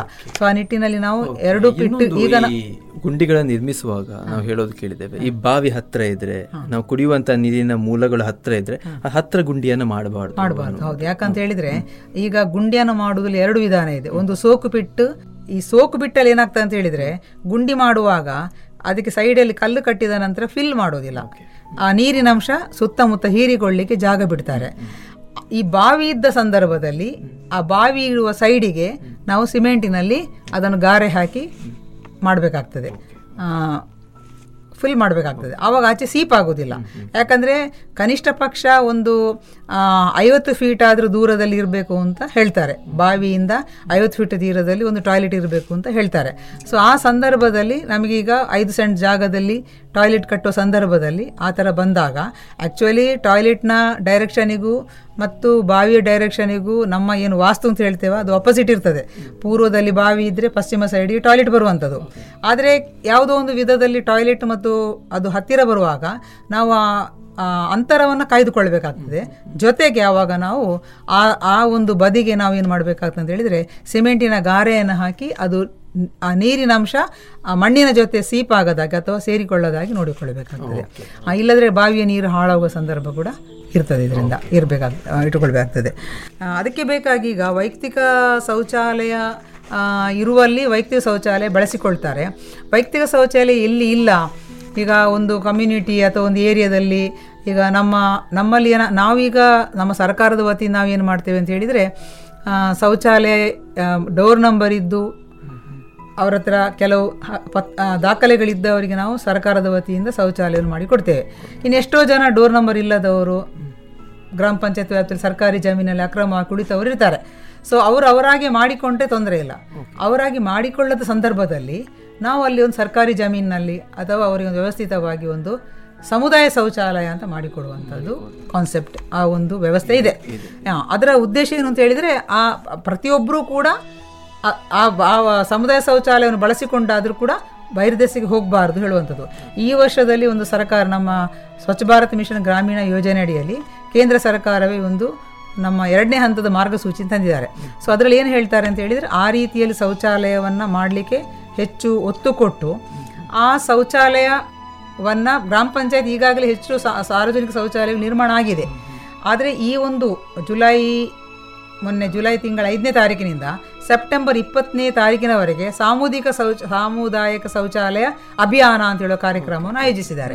ಇಲ್ರಿ ಇಲ್ಲಿ ಅದರ ಉದ್ದೇಶ ಏನು ಅಂತ ಹೇಳಿದರೆ ಈ ಸಾರ್ವಜನಿಕ ಶೌಚಾಲಯಗಳನ್ನು ಪೇಂಟಿಂಗ್ ಎಲ್ಲ ಮಾಡಿ ಅದರಲ್ಲಿ ಮಾಹಿತಿ ಸಂದೇಶಗಳನ್ನೆಲ್ಲ ಬರೆದು ಜನರು ಅದನ್ನು ಒಳ್ಳೆಯ ರೀತಿಯಲ್ಲಿ ಉಪಯೋಗಿಸಿಕೊಂಡು ಅದರ ಸ್ವಚ್ಛತೆಯನ್ನು ಕಾಪಾಡಿಕೊಂಡು ಮೇಂಟೈನ್ ಮಾಡುವಂಥ ಒಂದು ಜಾಗೃತಿ ಮೂಡಿಸುವಂಥ ಕಾರ್ಯಕ್ರಮಕ್ಕೆ ಹೆಚ್ಚು ಒತ್ತು ಕೊಟ್ಟಿದ್ದಾರೆ. ಇನ್ನೊಂದು ಅದಕ್ಕೋಸ್ಕರ ಒಂದು ಪುರಸ್ಕಾರದ ಒಂದು ಅವಕಾಶವನ್ನು ಕೊಟ್ಟಿದ್ದಾರೆ, ರಾಷ್ಟ್ರಮಟ್ಟದ ಪುರಸ್ಕಾರ. ಒಳ್ಳೆಯ ರೀತಿಯಲ್ಲಿ ಗ್ರಾಮ ಮೇಂಟೈನ್ ನಿರ್ವಹಣೆ ಮಾಡಿದಂತಹ ಸಾರ್ವಜನಿಕ ಶೌಚಾಲಯ ನಿರ್ಮಾಣ ಮಾಡಿದಂಥ ಗ್ರಾಮ ಪಂಚಾಯತಿಗೆ ಪುರಸ್ಕಾರ, ಅದು ಜಿಲ್ಲಾ ಮಟ್ಟದಲ್ಲಿ ಉಂಟು, ನಂತರ ಉತ್ತಮವಾದಲ್ಲಿ ರಾಜ್ಯ ಮಟ್ಟದಲ್ಲಿ, ಆಮೇಲೆ ರಾಷ್ಟ್ರ ಮಟ್ಟದಲ್ಲಿ ಪುರಸ್ಕಾರ ಕೊಡುವಂಥ ಅವಕಾಶ. ಇದರ ಬಗ್ಗೆ ನಾವು ಈಗಾಗಲೇ ಗ್ರಾಮ ಪಂಚಾಯತಿಗಳಿಗೆಲ್ಲ ನಾವು ಈ ಸಮುದಾಯ ಶೌಚಾಲಯ ಬಳಸಿ ಮತ್ತು ಆರೋಗ್ಯ ಬೆಳೆಸಿ ಅಂತ ಹೇಳುವ ಒಂದು ಅಭಿಯಾನಕ್ಕೆ ನಾವು ಈಗಾಗಲೇ ಮೊನ್ನೆ ಜುಲೈ ಹದಿನೈದು ತಾರೀಕಿಗೆ ಹದಿನೈದು ತಾರೀಕಿನಿಂದ ಅದು ಅದಕ್ಕೆ ಚಾಲನೆ ಸಿಗ್ತದೆ. ಆದರೆ ಅದರ ಆ ರೀತಿಯ ಸಮಸ್ಯೆ ಸಾರ್ವಜನಿಕ ಶೌಚಾಲಯ ಸಮಸ್ಯೆ ಇದ್ದರೆ ನಾ ಜ ಜನರು ಜನರು ಗ್ರಾಮ ಪಂಚಾಯತಿಗೆ ಅದು ಜಿಲ್ಲಾ ಪಂಚಾಯತಿಗೆ ದೂರವಾಣಿ ಮೂಲಕ ಸ ಏನಾದರೂ ವಿಷಯ ಇದೆ ತಿಳಿಸುವುದಕ್ಕೆ ಕೂಡ ನಾವು ಸಹಾಯವಾಣಿಯನ್ನು ಕೂಡ ನಾವು ಅದಕ್ಕೆ ಕೂಡ ಚಾಲನೆಯನ್ನು ಕೊಟ್ಟಿದ್ದೇವೆ. ಸೊ ನಾವು ಇಲ್ಲಿ ಹೇಳುವಂತ ಹೇಳಿದರೆ ಸಮುದಾಯ ಶೌಚಾಲಯ ಇದ್ದರೂ ಕೂಡ ಆ ಜನರಿಗೆ ಅದರ ಬಗ್ಗೆ ಜಾಗೃತಿ ಹೋಗಬೇಕು. ನಾವೀಗ ಒಂದು ಪಬ್ಲಿಕ್ ಪ್ಲೇಸಿಗೆ ಹೋದಾಗ ಒಂದು ಪಬ್ಲಿಕ್ ಟಾಯ್ಲೆಟ್ ಇದ್ದರೆ ಅದನ್ನು ಬಳಸುವ ರೀತಿ ಬಗ್ಗೆ ಕೂಡ ನಾವು ಜಾಗೃತಿ ಮೂಡಿಸಬೇಕಾಗ್ತದೆ. ಅದು ನಮ್ಮ ಶೌಚಾಲಯ ಅಲ್ಲ, ಯಾವುದೋ ಶೌಚಾಲಯ ನನ್ನ ಕೆಲಸ ಆದರೆ ಆಯಿತು ಅಂತೇಳಿ ವಿಸರ್ಜನೆ ಮಾಡಿ ಬರುವಂಥದ್ದಲ್ಲ. ಆ ಶೌಚಾಲಯದಲ್ಲಿ ಕೂಡ ಕ್ಲೀನಾಗಿ ಶೌಚಾಲಯವನ್ನು ವಿಸರ್ಜಿ ಶೌಚಾಲಯವನ್ನು ಬಳಸಿಕೊಂಡು ಸರಿಯಾಗಿ ನೀರಾಗಿನ ಹಾಕಿಕೊಂಡು ಕ್ಲೀನಾಗಿ ಅದನ್ನು ಮೇಂಟೈನ್ ಮಾಡಿದರೆ ಸೊ ಅದು ನಮ್ಮ ಶೌಚಾಲಯವೇ, ಸಾರ್ವಜನಿಕ ಶೌಚಾಲಯ ಕೂಡ ನಮ್ಮ ಶೌಚಾಲಯವೇ ಅಂತ ಹೇಳುವ ಹೇಳಿಕೊಂಡು ಆ ಒಂದು ಮನೋಭಾವದಲ್ಲಿ ಅದನ್ನು ಬಳಸಿದಾಗ ಸೊ ಅದನ್ನು ಒಳ್ಳೆಯ ರೀತಿ ನಿರ್ವಹಣೆ ಮಾಡಿದಾಗ ನಮಗೆ ಅದು ಇಲ್ಲದ್ರೆ ನಮಗೆ ಕೆಲವು ಕೆಲವು ಕಡೆಗಳಲ್ಲಿ ಸಾರ್ವಜನಿಕ ಶೌಚಾಲಯವನ್ನು ಸರಿಯಾಗಿ ಮೇಂಟೈನ್ ಮಾಡದೆ ಅದರ ಶುಚಿತ್ವವನ್ನು ಕಾಪಾಡದೇ ಇರುವುದರಿಂದ ಅಲ್ಲಿಂದ ಕೂಡ ನಮಗೆ ಕಾಯಿಲೆಗಳು ಬರುವಂಥ ಸಂದರ್ಭಗಳು ತುಂಬ ಇದೆ. ಅದು ಹಾಗೆ ಆಗಬಾರ್ದು. ಸಾರ್ವಜನಿಕ ಶೌಚಾಲಯಗಳು ಕೂಡ ಅದು ನಾವು ನೋಡ್ತೇವೆ, ಕೆಲವು ಪ್ಲೇಸಲ್ಲಿ ನೀರಿರುವುದಿಲ್ಲ, ಅದನ್ನು ಮೇಂಟೈನ್ ಮಾಡಿರುವುದಿಲ್ಲ ಅಂಥೇಳಿ. ನಾವು ನಾವು ಹೇಳೋದು ನಾವು ಮಾಡಿದ ಗಲೀಜನ್ನು ನಾವೇ ಕ್ಲೀನ್ ಮಾಡಬೇಕು. ಅದನ್ನು ತೊಳೆಯುವವರೊಬ್ರು ಇದ್ದಾರೆ ಅಂತೇಳಿ ಆ ಒಂದು ಭಾವನೆಯಲ್ಲಿ ಗಲೀಜು ಮಾಡಿ ಬರಬಾರ್ದು. ಆಗ ಅವರಿಗೇನಾಗ್ತದೆ, ನಾವು ಕ್ಲೀನ್ ಮಾಡಿ ಬಂದಾಗ ಅದನ್ನು ಇನ್ನೂ ಕ್ಲೀನ್ ಆಗಿಡ್ಲಿಕ್ಕೆ ಅವರಿಗೆ ಸುಲಭ ಆಗ್ತದೆ. ನಮ್ಮ ಮನೆಯಲ್ಲಿ ಇರ್ಬೋದು, ಸಾರ್ವಜನಿಕ ಪ್ರದೇಶದಲ್ಲಿ ಇರ್ಬೋದು, ನಾವು ಬಳಸುವಾಗ ಆ ವೈಯಕ್ತಿಕ ಸ್ವಚ್ಛತೆ ಅಥವಾ ಅಲ್ಲಿ ಸ್ವಚ್ಛತೆಯ ಗಲೀಜನ್ನು, ಯಾಕೆ ನಮ್ಮ ಗಲೀಜನ್ನು ನಮಗೆ ಮುಟ್ಲಿಕ್ಕೆ ಅಸಹ್ಯ ಆದಾಗ ಇನ್ನೊಬ್ಬರಿಗೆ ಹೇಗಾಗ್ಬೋದು. ಸೊ ಅವರು ಕೂಡ ನಮ್ಮ ಹಾಗೆ ಒಬ್ಬರು ಮನುಷ್ಯರು ಅಂತ ಹೇಳುವ ತಿಳ್ಕೊಳ್ಳುವಂಥ ಮನೋಭಾವ ನಮ್ಮಲ್ಲಿ ಬಂದಾಗ ನಮಗೆ ಅದು ನಿರಂತರವಾಗಿ ಸ್ವಚ್ಛತೆಯನ್ನು ಕಾಪಾಡಲಿಕ್ಕೆ ಸಾಧ್ಯತೆ ಇದೆ. ಒಳ್ಳೆ ಮಾತನ್ನು ಹೇಳಿದ್ರಿ. ನಾವು ಹೊರಗಡೆ ಎಲ್ಲಾದರೂ ಶೌಚಾಲಯಗಳಿಗೆ ಹೋಗುವಾಗ ಅದರ ಸ್ಥಿತಿ ಆಗಿರುತ್ತೆ ಅಂದರೆ ಹೇಗಿರುತ್ತೆ ಹೇಳಿ, ನಮ್ಮ ಮನೆದು ಚೆನ್ನಾಗಿದ್ರೆ ಸಾಕು, ಹೊರಗಿದ್ದು ನಮ್ದಲ್ಲ ಅನ್ನುವಂಥ, ಒಮ್ಮೆ ನಾವು ಯೂಸ್ ಮಾಡಿ ಬರ್ತೇವೆ ಅನ್ನುವಂಥದ್ದು. ಸೊ ಅಲ್ಲಿ ಕೂಡ ನಾವು ಹೋಗುವಾಗ ಕೂಡ ನಾವು ಕಾಲೇ ಚಪ್ಪಲಿ ಹಾಕೊಂಡು ಹೋಗುವಂಥದ್ದು, ಇದೆಲ್ಲ ನೀರನ್ನು ಹಾಕುವಂಥ ಕೆಲಸವನ್ನು ಎಲ್ಲವನ್ನು ಕೂಡ ಮಾಡಬೇಕು ಅನ್ನುವಂಥದ್ದು. ಎಸ್, ಇಷ್ಟೊತ್ತು ಒಂದು ಶೌಚಾಲಯದ ಸ್ವಚ್ಛತೆಯ ಬಗ್ಗೆ ಅನೇಕ ಮಾಹಿತಿಗಳನ್ನು ನಮಗೆ ಕೊಟ್ಟರೆ ಮ್ಯಾಮ್, ಕೊನೆಯದಾಗಿ ನಮಗೆ ಕೇಳ್ತಿರುವಂಥ ಎಲ್ಲ ಕೇಳುಗರಿಗೆ ಒಂದು ಕಿವಿ ಮಾತನ್ನು ಹೇಳುವುದಾದರೆ ಏನು ಹೇಳಲಿಕ್ಕೆ ಬಯಸ್ತೀರಿ? ಈಗಿನ ಒಂದು ಪರಿಸ್ಥಿತಿಯಲ್ಲಿ ಶೌಚಾಲಯದ ಬಗ್ಗೆ ಹೇಳುವಾಗ ಪ್ರತಿಯೊಬ್ಬರೂ ಕೂಡ, ಅದು ಹಳ್ಳಿ ಪ್ರದೇಶದಲ್ಲಿ ಇರ್ಬೋದು, ಅದು ಪಟ್ಟಣ ಪ್ರದೇಶದಲ್ಲೂ ಇರ್ಬೋದು, ಶೌಚ ಮನೆಯಲ್ಲಿರೋ ಶೌಚಾಲಯವನ್ನು ಮನೆಯ ಪ್ರತಿ ಸದಸ್ಯರು ಬಳಸಿಕೊಂಡು ಆ ಶೌಚಾಲಯವನ್ನು ದಿನನಿತ್ಯ ಸ್ವಚ್ಛ ಮಾಡಿಕೊಂಡು ಅದನ್ನು ನಿ ಉತ್ತಮ ರೀತಿ ನಿರ್ವಹಣೆ ಮಾಡಿದಾಗ ಇಡೀ ಒಂದು ಮನೆ ಮನೆಯ ಸದಸ್ಯರ ಆರೋಗ್ಯವನ್ನು ಕಾಪಾಡಲಿಕ್ಕೆ ಸಾಧ್ಯತೆ ಇದೆ. ಅದೇ ರೀತಿ ನಾವು ಮನೆಯಿಂದ ಹೊರಗೆ ಹೋದಾಗ ಎಲ್ಲೂ ಕೂಡ ಬಯಲಿನಲ್ಲಿ ಬಯರ್ದೆಸೆಯನ್ನು ಮಾಡದೆ ಇರುವಂಥ ಶೌಚಾಲಯವನ್ನು ನಮ್ಮ ಮನೆಯ ಶೌಚಾಲಯವೆಂದೇ ಭಾವಿಸಿಕೊಂಡು ಅದನ್ನು ಬಹಳ ಒಳ್ಳೆಯ ರೀತಿಯಲ್ಲಿ ಬಳಸಿಕೊಂಡು ಇಡೀ ಒಂದು ಸಮಾಜ ಸಮಾಜದಲ್ಲಿ ಈ ಒಂದು ಶೌಚಾಲಯದ ಬಳಕೆ ರೂಢಿಗತವಾಗಿಕೊಂಡು ನಮ್ಮ ಏನು ಆರೋಗ್ಯ ಕಾಪಾಡುವಲ್ಲಿ ನಮ್ಮ ಜವಾಬ್ದಾರಿ, ವೈಯಕ್ತಿಕ ಜವಾಬ್ದಾರಿ ಇರ್ಬೋದು, ಸಮಾಜಕ್ಕೆ ಸಂಬಂಧಪಟ್ಟ ಹಾಗೆ ಸಾರ್ವಜನಿಕ ಜವಾಬ್ದಾರಿಯಲ್ಲಿ ನಮ್ಮ ಜವಾಬ್ದಾರಿಯನ್ನು ನಾವು ನಿರ್ವಹಿಸಿಕೊಂಡು ಹೋಗಬೇಕು. ಆ ನಿಟ್ಟಿನಲ್ಲಿ ನಾವೆಲ್ಲರೂ ಕೂಡ ಜಾಗೃತರಾಗಬೇಕು ಅಂತೇಳಿ ನಾನು ಜನರಲ್ಲಿ ವಿನಂತಿಸ್ಕೊಳ್ತಾ ಇದ್ದೇನೆ. ಇಷ್ಟೊತ್ತು ನಿಮ್ಮ ಅಮೂಲ್ಯವಾದಂಥ ಸಮಯಕ್ಕೆ ವಂದನೆಗಳನ್ನು ಸಲ್ಲಿಸಿದ್ದೇನೆ ಮೇಡಮ್, ಥ್ಯಾಂಕ್ ಯು. ಇದುವರೆಗೆ ಶೌಚಾಲಯಗಳ ಸ್ವಚ್ಛತೆ ಈ ಕುರಿತು ದಕ್ಷಿಣ ಕನ್ನಡ ಜಿಲ್ಲೆಯ ಸ್ವಚ್ಛ ಭಾರತ್ ಮಿಷನ್ನ ಜಿಲ್ಲಾ ಸಂಯೋಜಕಿ ಮಂಜುಳಾ ಜಿ ಅವರೊಂದಿಗಿನ ಮಾತುಕತೆಯನ್ನ ಕೇಳಿದಿರಿ. ಇನ್ನು ಮುಂದೆ ಮಧುರ ಗಾನ ಪ್ರಸಾರವಾಗಲಿದೆ.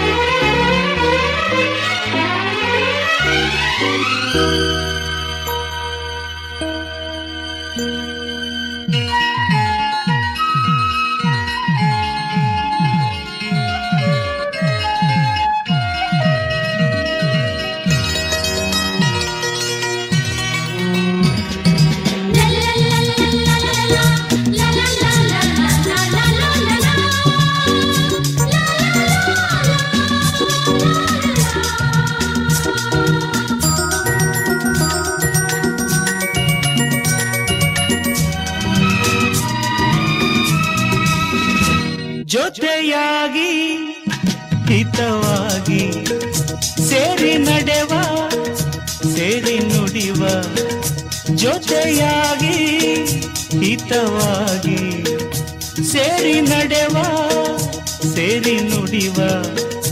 ನನ್ನ ಬದುಕಲ್ಲಿ ನೀ ಎಂದು ಬೆಳಕಾಗಿರು, ನನ್ನ ಉಸಿರಲ್ಲಿ ನೀ ಎಂದು ಉಸಿರಾಗಿರು, ನಿನ್ನ ಬಿಡಲಾರೆ ನಾನೆಂದಿರು.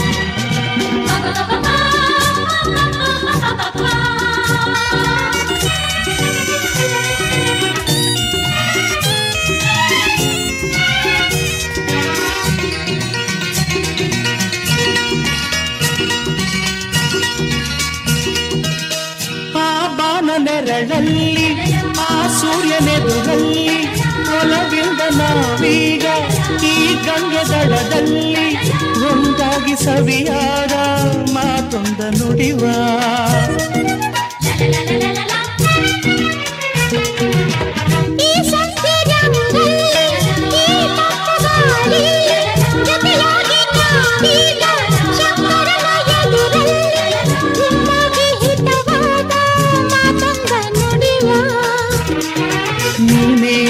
ಪ್ರಾಣ ನಮ್ಮ ಪ್ರಣಯ ಮಧುರಗಾನ ನೀನೇ ನನ್ನ ಪ್ರಾಣ ನಮ್ಮ ಪ್ರಣಯ ಮಧುರಗಾನ ನಿಮ್ಮ ಬಿರಲಾರೆಂದಿರು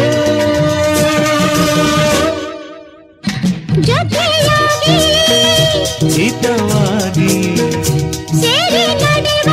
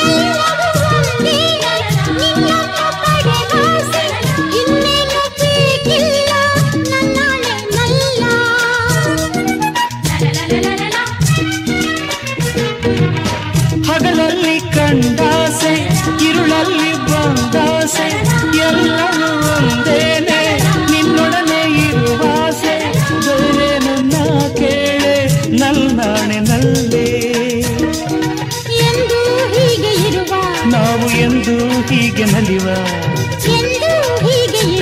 ನಾವು ಎಂದು ಹೀಗೆ ನಲಿವ ನಿನ್ನ ಬಿಡಲಾರೆ ನಾನೆಂದಿರು. ಲಲಲಾ ಲಲಲಾ ಸೇರಿ ನಡೆವ ಸೇರಿ ನುಡಿವ ನನ್ನ ಬದುಕಲ್ಲಿ ನೀ ಎಂದು ಬೆಳಕಾಗಿರು ನನ್ನ ಉಸಿರಲ್ಲಿ ನೀ ಎಂದು ಉಸಿರಾಗಿರು ನಿನ್ನ ಬಿಡಲಾರೆ ನಾನೆಂದಿರು.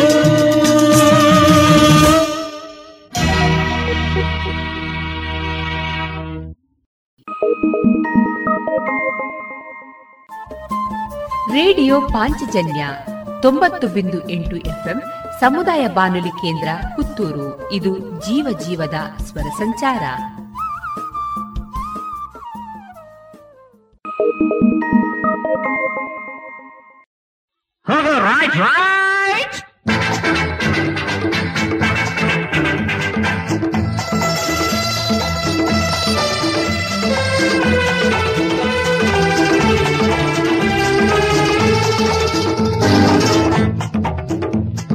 ಮುಂದೆ ಬನ್ನಿ ಇನ್ನು ಮುಂದೆ ಬನ್ನಿ ಮುಂದೆ ಬನ್ನಿ ಇನ್ನು ಮುಂದೆ ಬನ್ನಿ, ಬೇರೆ ಯಾರು ಈ ಮಾತನ್ನು ಹೇಳೋದಿಲ್ಲ.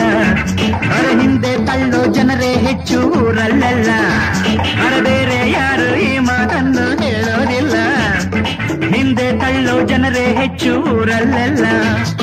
ಮುಂದೆ ಬನ್ನಿ ಇನ್ನಾದರೂ ಜೀವನದಲ್ಲಿ ಮುಂದೆ ಬನ್ನಿ ಮುಂದೆ ಬನ್ನಿ ಇನ್ನು ಮುಂದೆ ಬನ್ನಿ.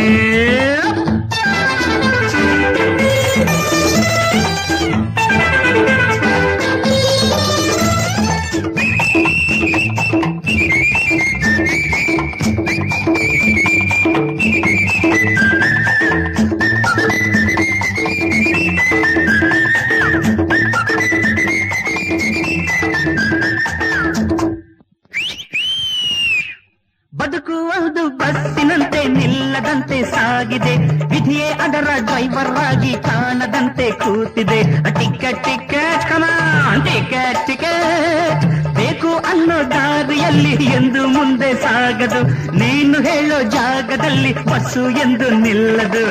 ಮುಂದಕ್ಕೆ ಬನ್ನಿ ಎಂದು ಕೂಗೋರು ಇಲ್ಲ, ನನ್ನಂಥ ಕಂಡಕ್ಟರು ಎದ್ದರು ಕಾಣಲ್ಲ, ನನ್ನಂಥ ಕಂಡಕ್ಟರು ಎದ್ದರು ಕಾಣಲ್ಲ.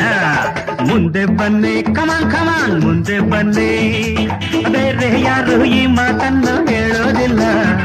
ಅವ್ರ ಹಿಂದೆ ತಳ್ಳೋ ಜನರೇ ಹೆಚ್ಚು ರಲ್ಲಲ್ಲ. ಮುಂದೆ ಬನ್ನಿ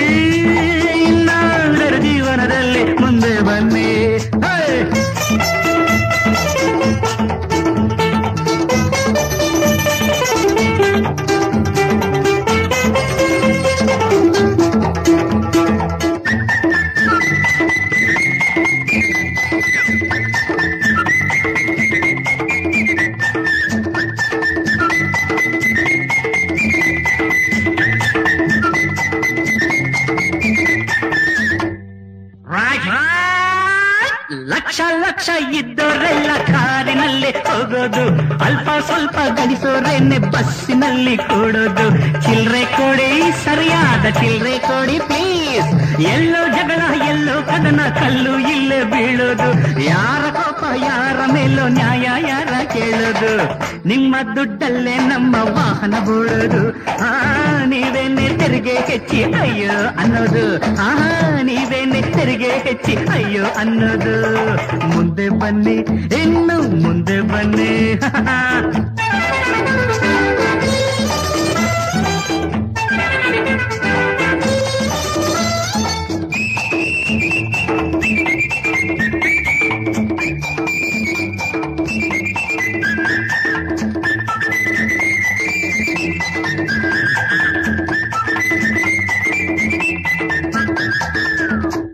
ಆಯೇ ಸಾಬ್ ತಶ್ರೀಫ್ ರಖಿಯೇ.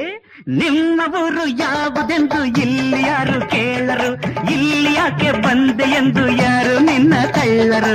ಮುಂದೆ ಬನ್ನಿ ನಿನ್ನ ಭಾಷೆ ಯಾವುದೆಂದು ಯಾರು ಚಿಂತೆ ಮಾಡರು, ಹೊಂದಿಕೊಂಡು ಬಾಳೋದನ್ನ ಇಲ್ಲಿ ಎಲ್ಲ ಬಲ್ಲರು. ಕನ್ನಡ ನಾಡಿನಲ್ಲಿ ಕನ್ನಡ ಮಾತಾಡು, ನಿನ್ನ ಮನೆಯಲ್ಲಿ ನಿನ್ನ ಭಾಷೆ ಮಾತಾಡು, ನಿನ್ನ ಮನೆಯಲ್ಲಿ ನಿನ್ನ ಭಾಷೆ ಮಾತಾಡು. ಮುಂದೆ ಬನ್ನಿ ಇನ್ನು ಮುಂದೆ ಬನ್ನಿ, ಬೇರೆ ಯಾರು ಈ ಮಾತನ್ನು ಹೇಳೋದಿಲ್ಲ. ಅರೆ ಹಿಂದೆ ತಳ್ಳೋ ಜನರೇ ಹೆಚ್ಚು ಊರಲ್ಲ. ಮುಂದೆ ಬನ್ನಿ ಜೀವನದಲ್ಲಿ ಮುಂದೆ ಬನ್ನಿ. Ticket ticket come on come on ticket ticket, ಚಿಲ್ಲರೆ ಕೊಡಿ ಪ್ಲೀಸ್ ಸರಿಯಾದ ಚಿಲ್ಲರೆ ಕೊಡಿ. ಮುಂದೆ ಬನ್ನಿ ಇನ್ನು ಮುಂದೆ ಬನ್ನಿ.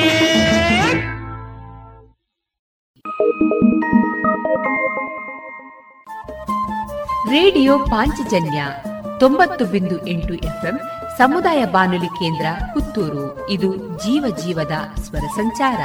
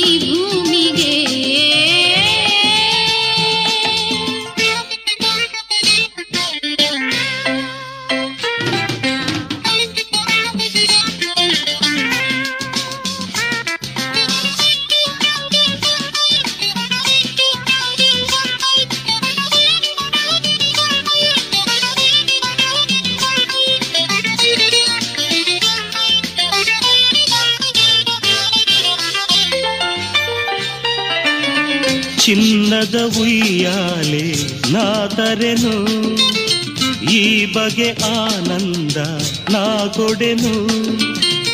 ಇರುವ ಸುಖವ ಮರೆಯುವೆಯ ನನ್ನ ಬಾಳಲಿ,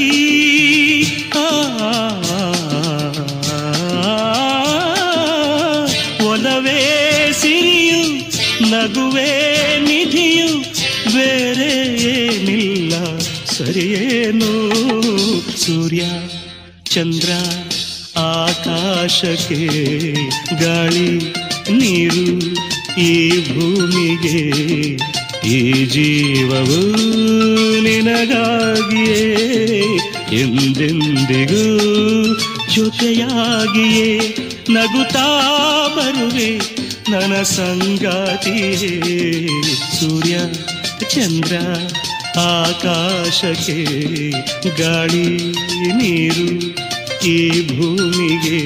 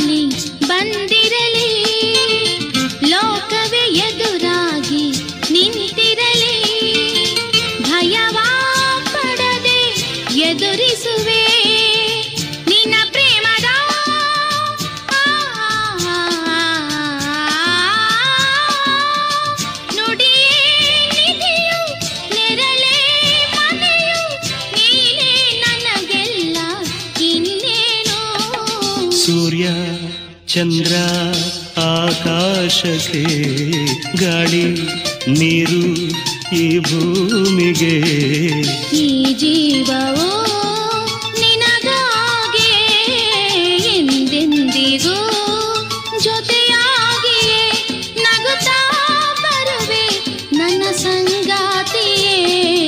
ಸೂರ್ಯ ಚಂದ್ರ ಆಕಾಶಕ್ಕೆ, ಗಾಳಿ ನೀರು ಈ ಭೂಮಿಗೆ.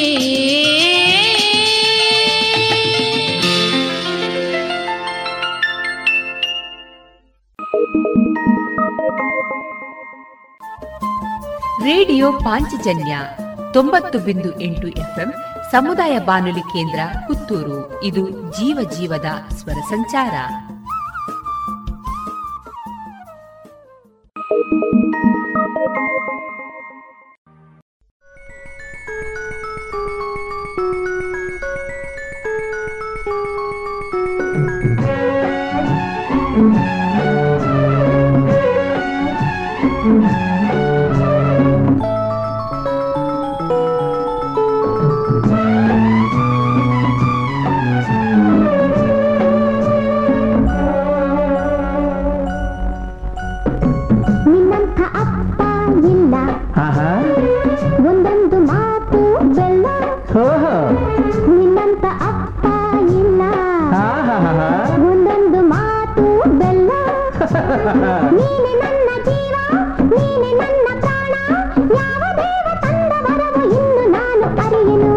ನಿನ್ನಂಥ ಮಗಳು ಇಲ್ಲ, ಬಾಳಲ್ಲಿ ನೀನೇ ಎಲ್ಲ, ನಿನ್ನಂಥ ಮಗಳು ಇಲ್ಲ, ಬಾಳಲ್ಲಿ ನೀನೇ ಎಲ್ಲ.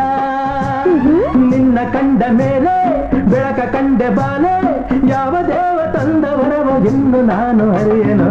ನಿನ್ನಂಥ ಅಪ್ಪ ಇಲ್ಲ, ನಿನ್ನಂಥ ಮಗಳು ಇಲ್ಲ.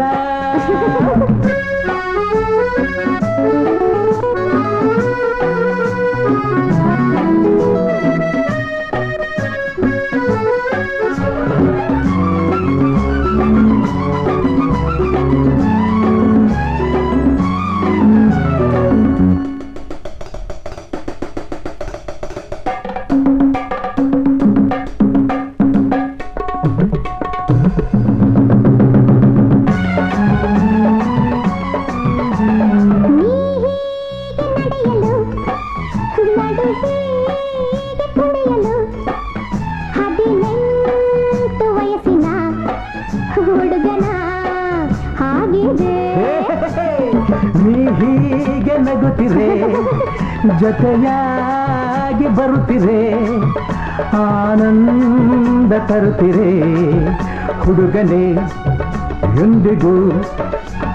ರಂ ಪಂ ರಪಂ ಪರಂ ಪಪಂ ಪರಂ ಪಪಂ ಪರಂ ಪಂ ರಪಂ ಪರಂ ಪಪಂ ಪರಂ ಪಪ.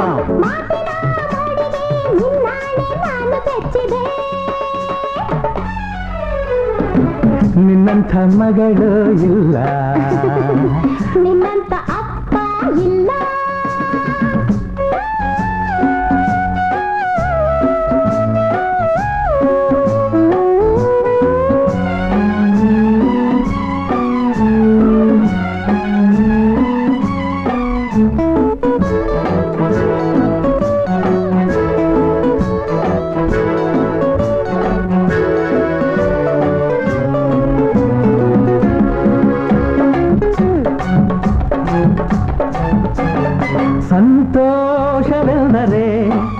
ಉಲ್ಲಾಸವೆಂದರೆ ಸಂಗೀತವೆಂದರೆ ನಿನ್ನ ಜೊತೆ ನಡೆದರೆ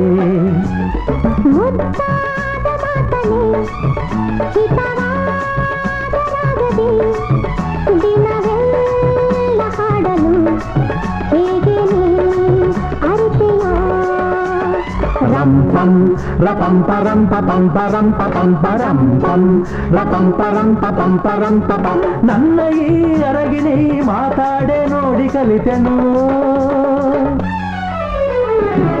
ನಿನ್ನಂತ ಅಪ್ಪ ಇಲ್ಲ, ಒಂದೊಂದು ಮಾತು ಬೆಲ್ಲ, ನಿನ್ನಂಥ ಮಗಳು ಇಲ್ಲ, ಬಾಳಲ್ಲಿ ನೀನೇ ಎಲ್ಲ, ನೀನೆ ನನ್ನ ಜೀವ, ನೀನೆ ನನ್ನ ಪ್ರಾಣ, ಯಾವ ದೇವ ತಂದ ವರದ ಇನ್ನು ನಾನು ಅರಿಯನು, ನಿನ್ನಂತ ಅಪ್ಪ ಇಲ್ಲ, ನಿನ್ನಂಥ ಮಗಳು ಇಲ್ಲ, ನಿನ್ನಂಥ ಮಗಳು ಇಲ್ಲ, ನಿನ್ನಂಥ ಮಗಳು ಇಲ್ಲ, ನಿನ್ನಂಥ ಮಗಳು ಇಲ್ಲ, ನಿನ್ನಂಥ ಮಗಳು ಇಲ್ಲ.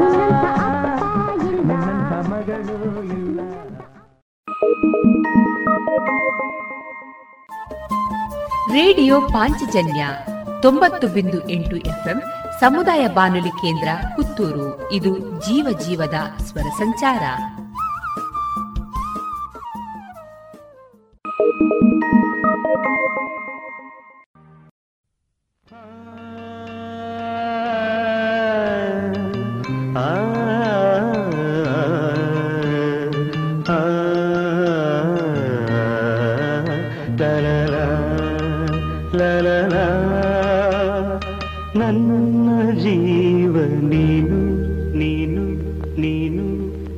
ನನ್ನ ಬಾಳ ಜ್ಯೋತಿ ನೀನು ನೀನು ನೀನು, ನನ್ನ ಜೀವ ನೀನು, ನನ್ನ ಬಾಳ ಜ್ಯೋತಿ ನೀನು, ನಿನ್ನ ಕಣ್ಣ ಕಂಬನಿ ನನ್ನಾಡಿ ನೋಡಲಾರೆನು, ನನ್ನ ಜೀವ ನೀನು, ನನ್ನ ಬಾಳ ಜ್ಯೋತಿ ನೀನು.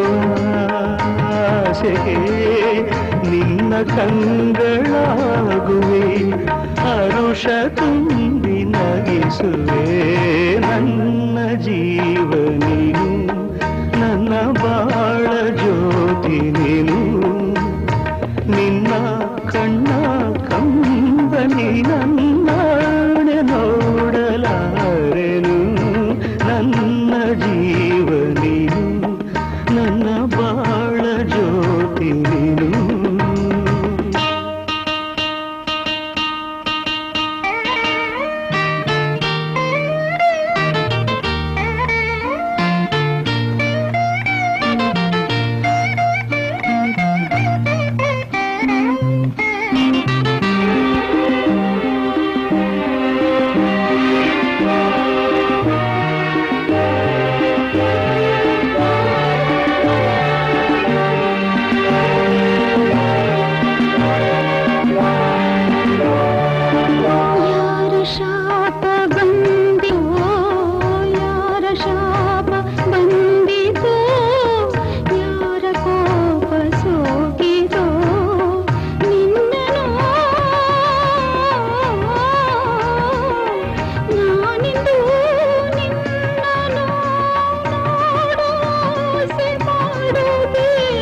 ಚಿಂತೆಯೇಕೆ ನಾನಿಲ್ಲವೇ ನನ್ನ ಜೀವ ನೀನು, ನನ್ನ ಬಾಳ ಜ್ಯೋತಿ ನೀನು, ನಿನ್ನ ಕಣ್ಣ ಕಂಬನಿ ನನ್ನಡೆ ನೋಡಲಾರೆನು, ನನ್ನ ಜೀವ ನೀನು, ನನ್ನ ಬಾಳ ಜ್ಯೋತಿ. ಇದುವರೆಗೆ ಮಧುರ ಗಾನ ಪ್ರಸಾರವಾಯಿತು.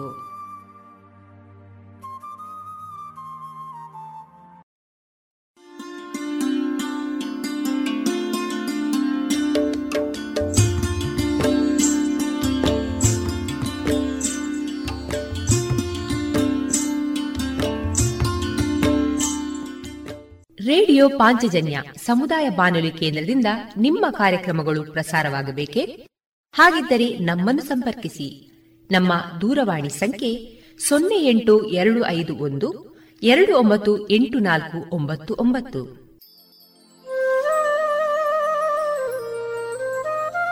ಗಮನಿಸಿ ಕೇಳುಗರೆ, ನಮ್ಮ ಕಾರ್ಯಕ್ರಮಗಳನ್ನು ವೆಬ್ಸೈಟ್ ಮೂಲಕ ಕೂಡ ಆಲಿಸಬಹುದು.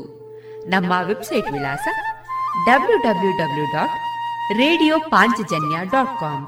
ಇಲ್ಲಿ ಆರ್ಕೈವ್ಸ್ನ ಭಾಗಕ್ಕೆ ಹೋಗಿ ಕ್ಲಿಕ್ ಮಾಡಿದರೆ ಹಳೆ ಕಾರ್ಯಕ್ರಮಗಳನ್ನು ಕೂಡ ಆಲಿಸಬಹುದು. ಜೊತೆಗೆ ನಮ್ಮ ಪ್ರಸಾರವನ್ನು ಆಪ್ ಮೂಲಕವೂ ಕೇಳಬಹುದು.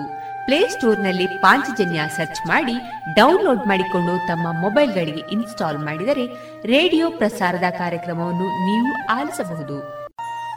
ನಮ್ಮ ಪ್ರಸಾರದ ಬಗೆಗೆ ನಿಮ್ಮ ಅಭಿಪ್ರಾಯಗಳನ್ನು ಹಂಚಿಕೊಳ್ಳಲು ನಮ್ಮ ವಿಳಾಸ ರೇಡಿಯೋ ಪಾಂಚಜನ್ಯ ತೊಂಬತ್ತು ಬಿಂದು ಎಂಟು ಎಫ್ಎಂ ಸಮುದಾಯ ಬಾನುಲಿ ಕೇಂದ್ರ, ನೆಹರು ನಗರ, ಪುತ್ತೂರು.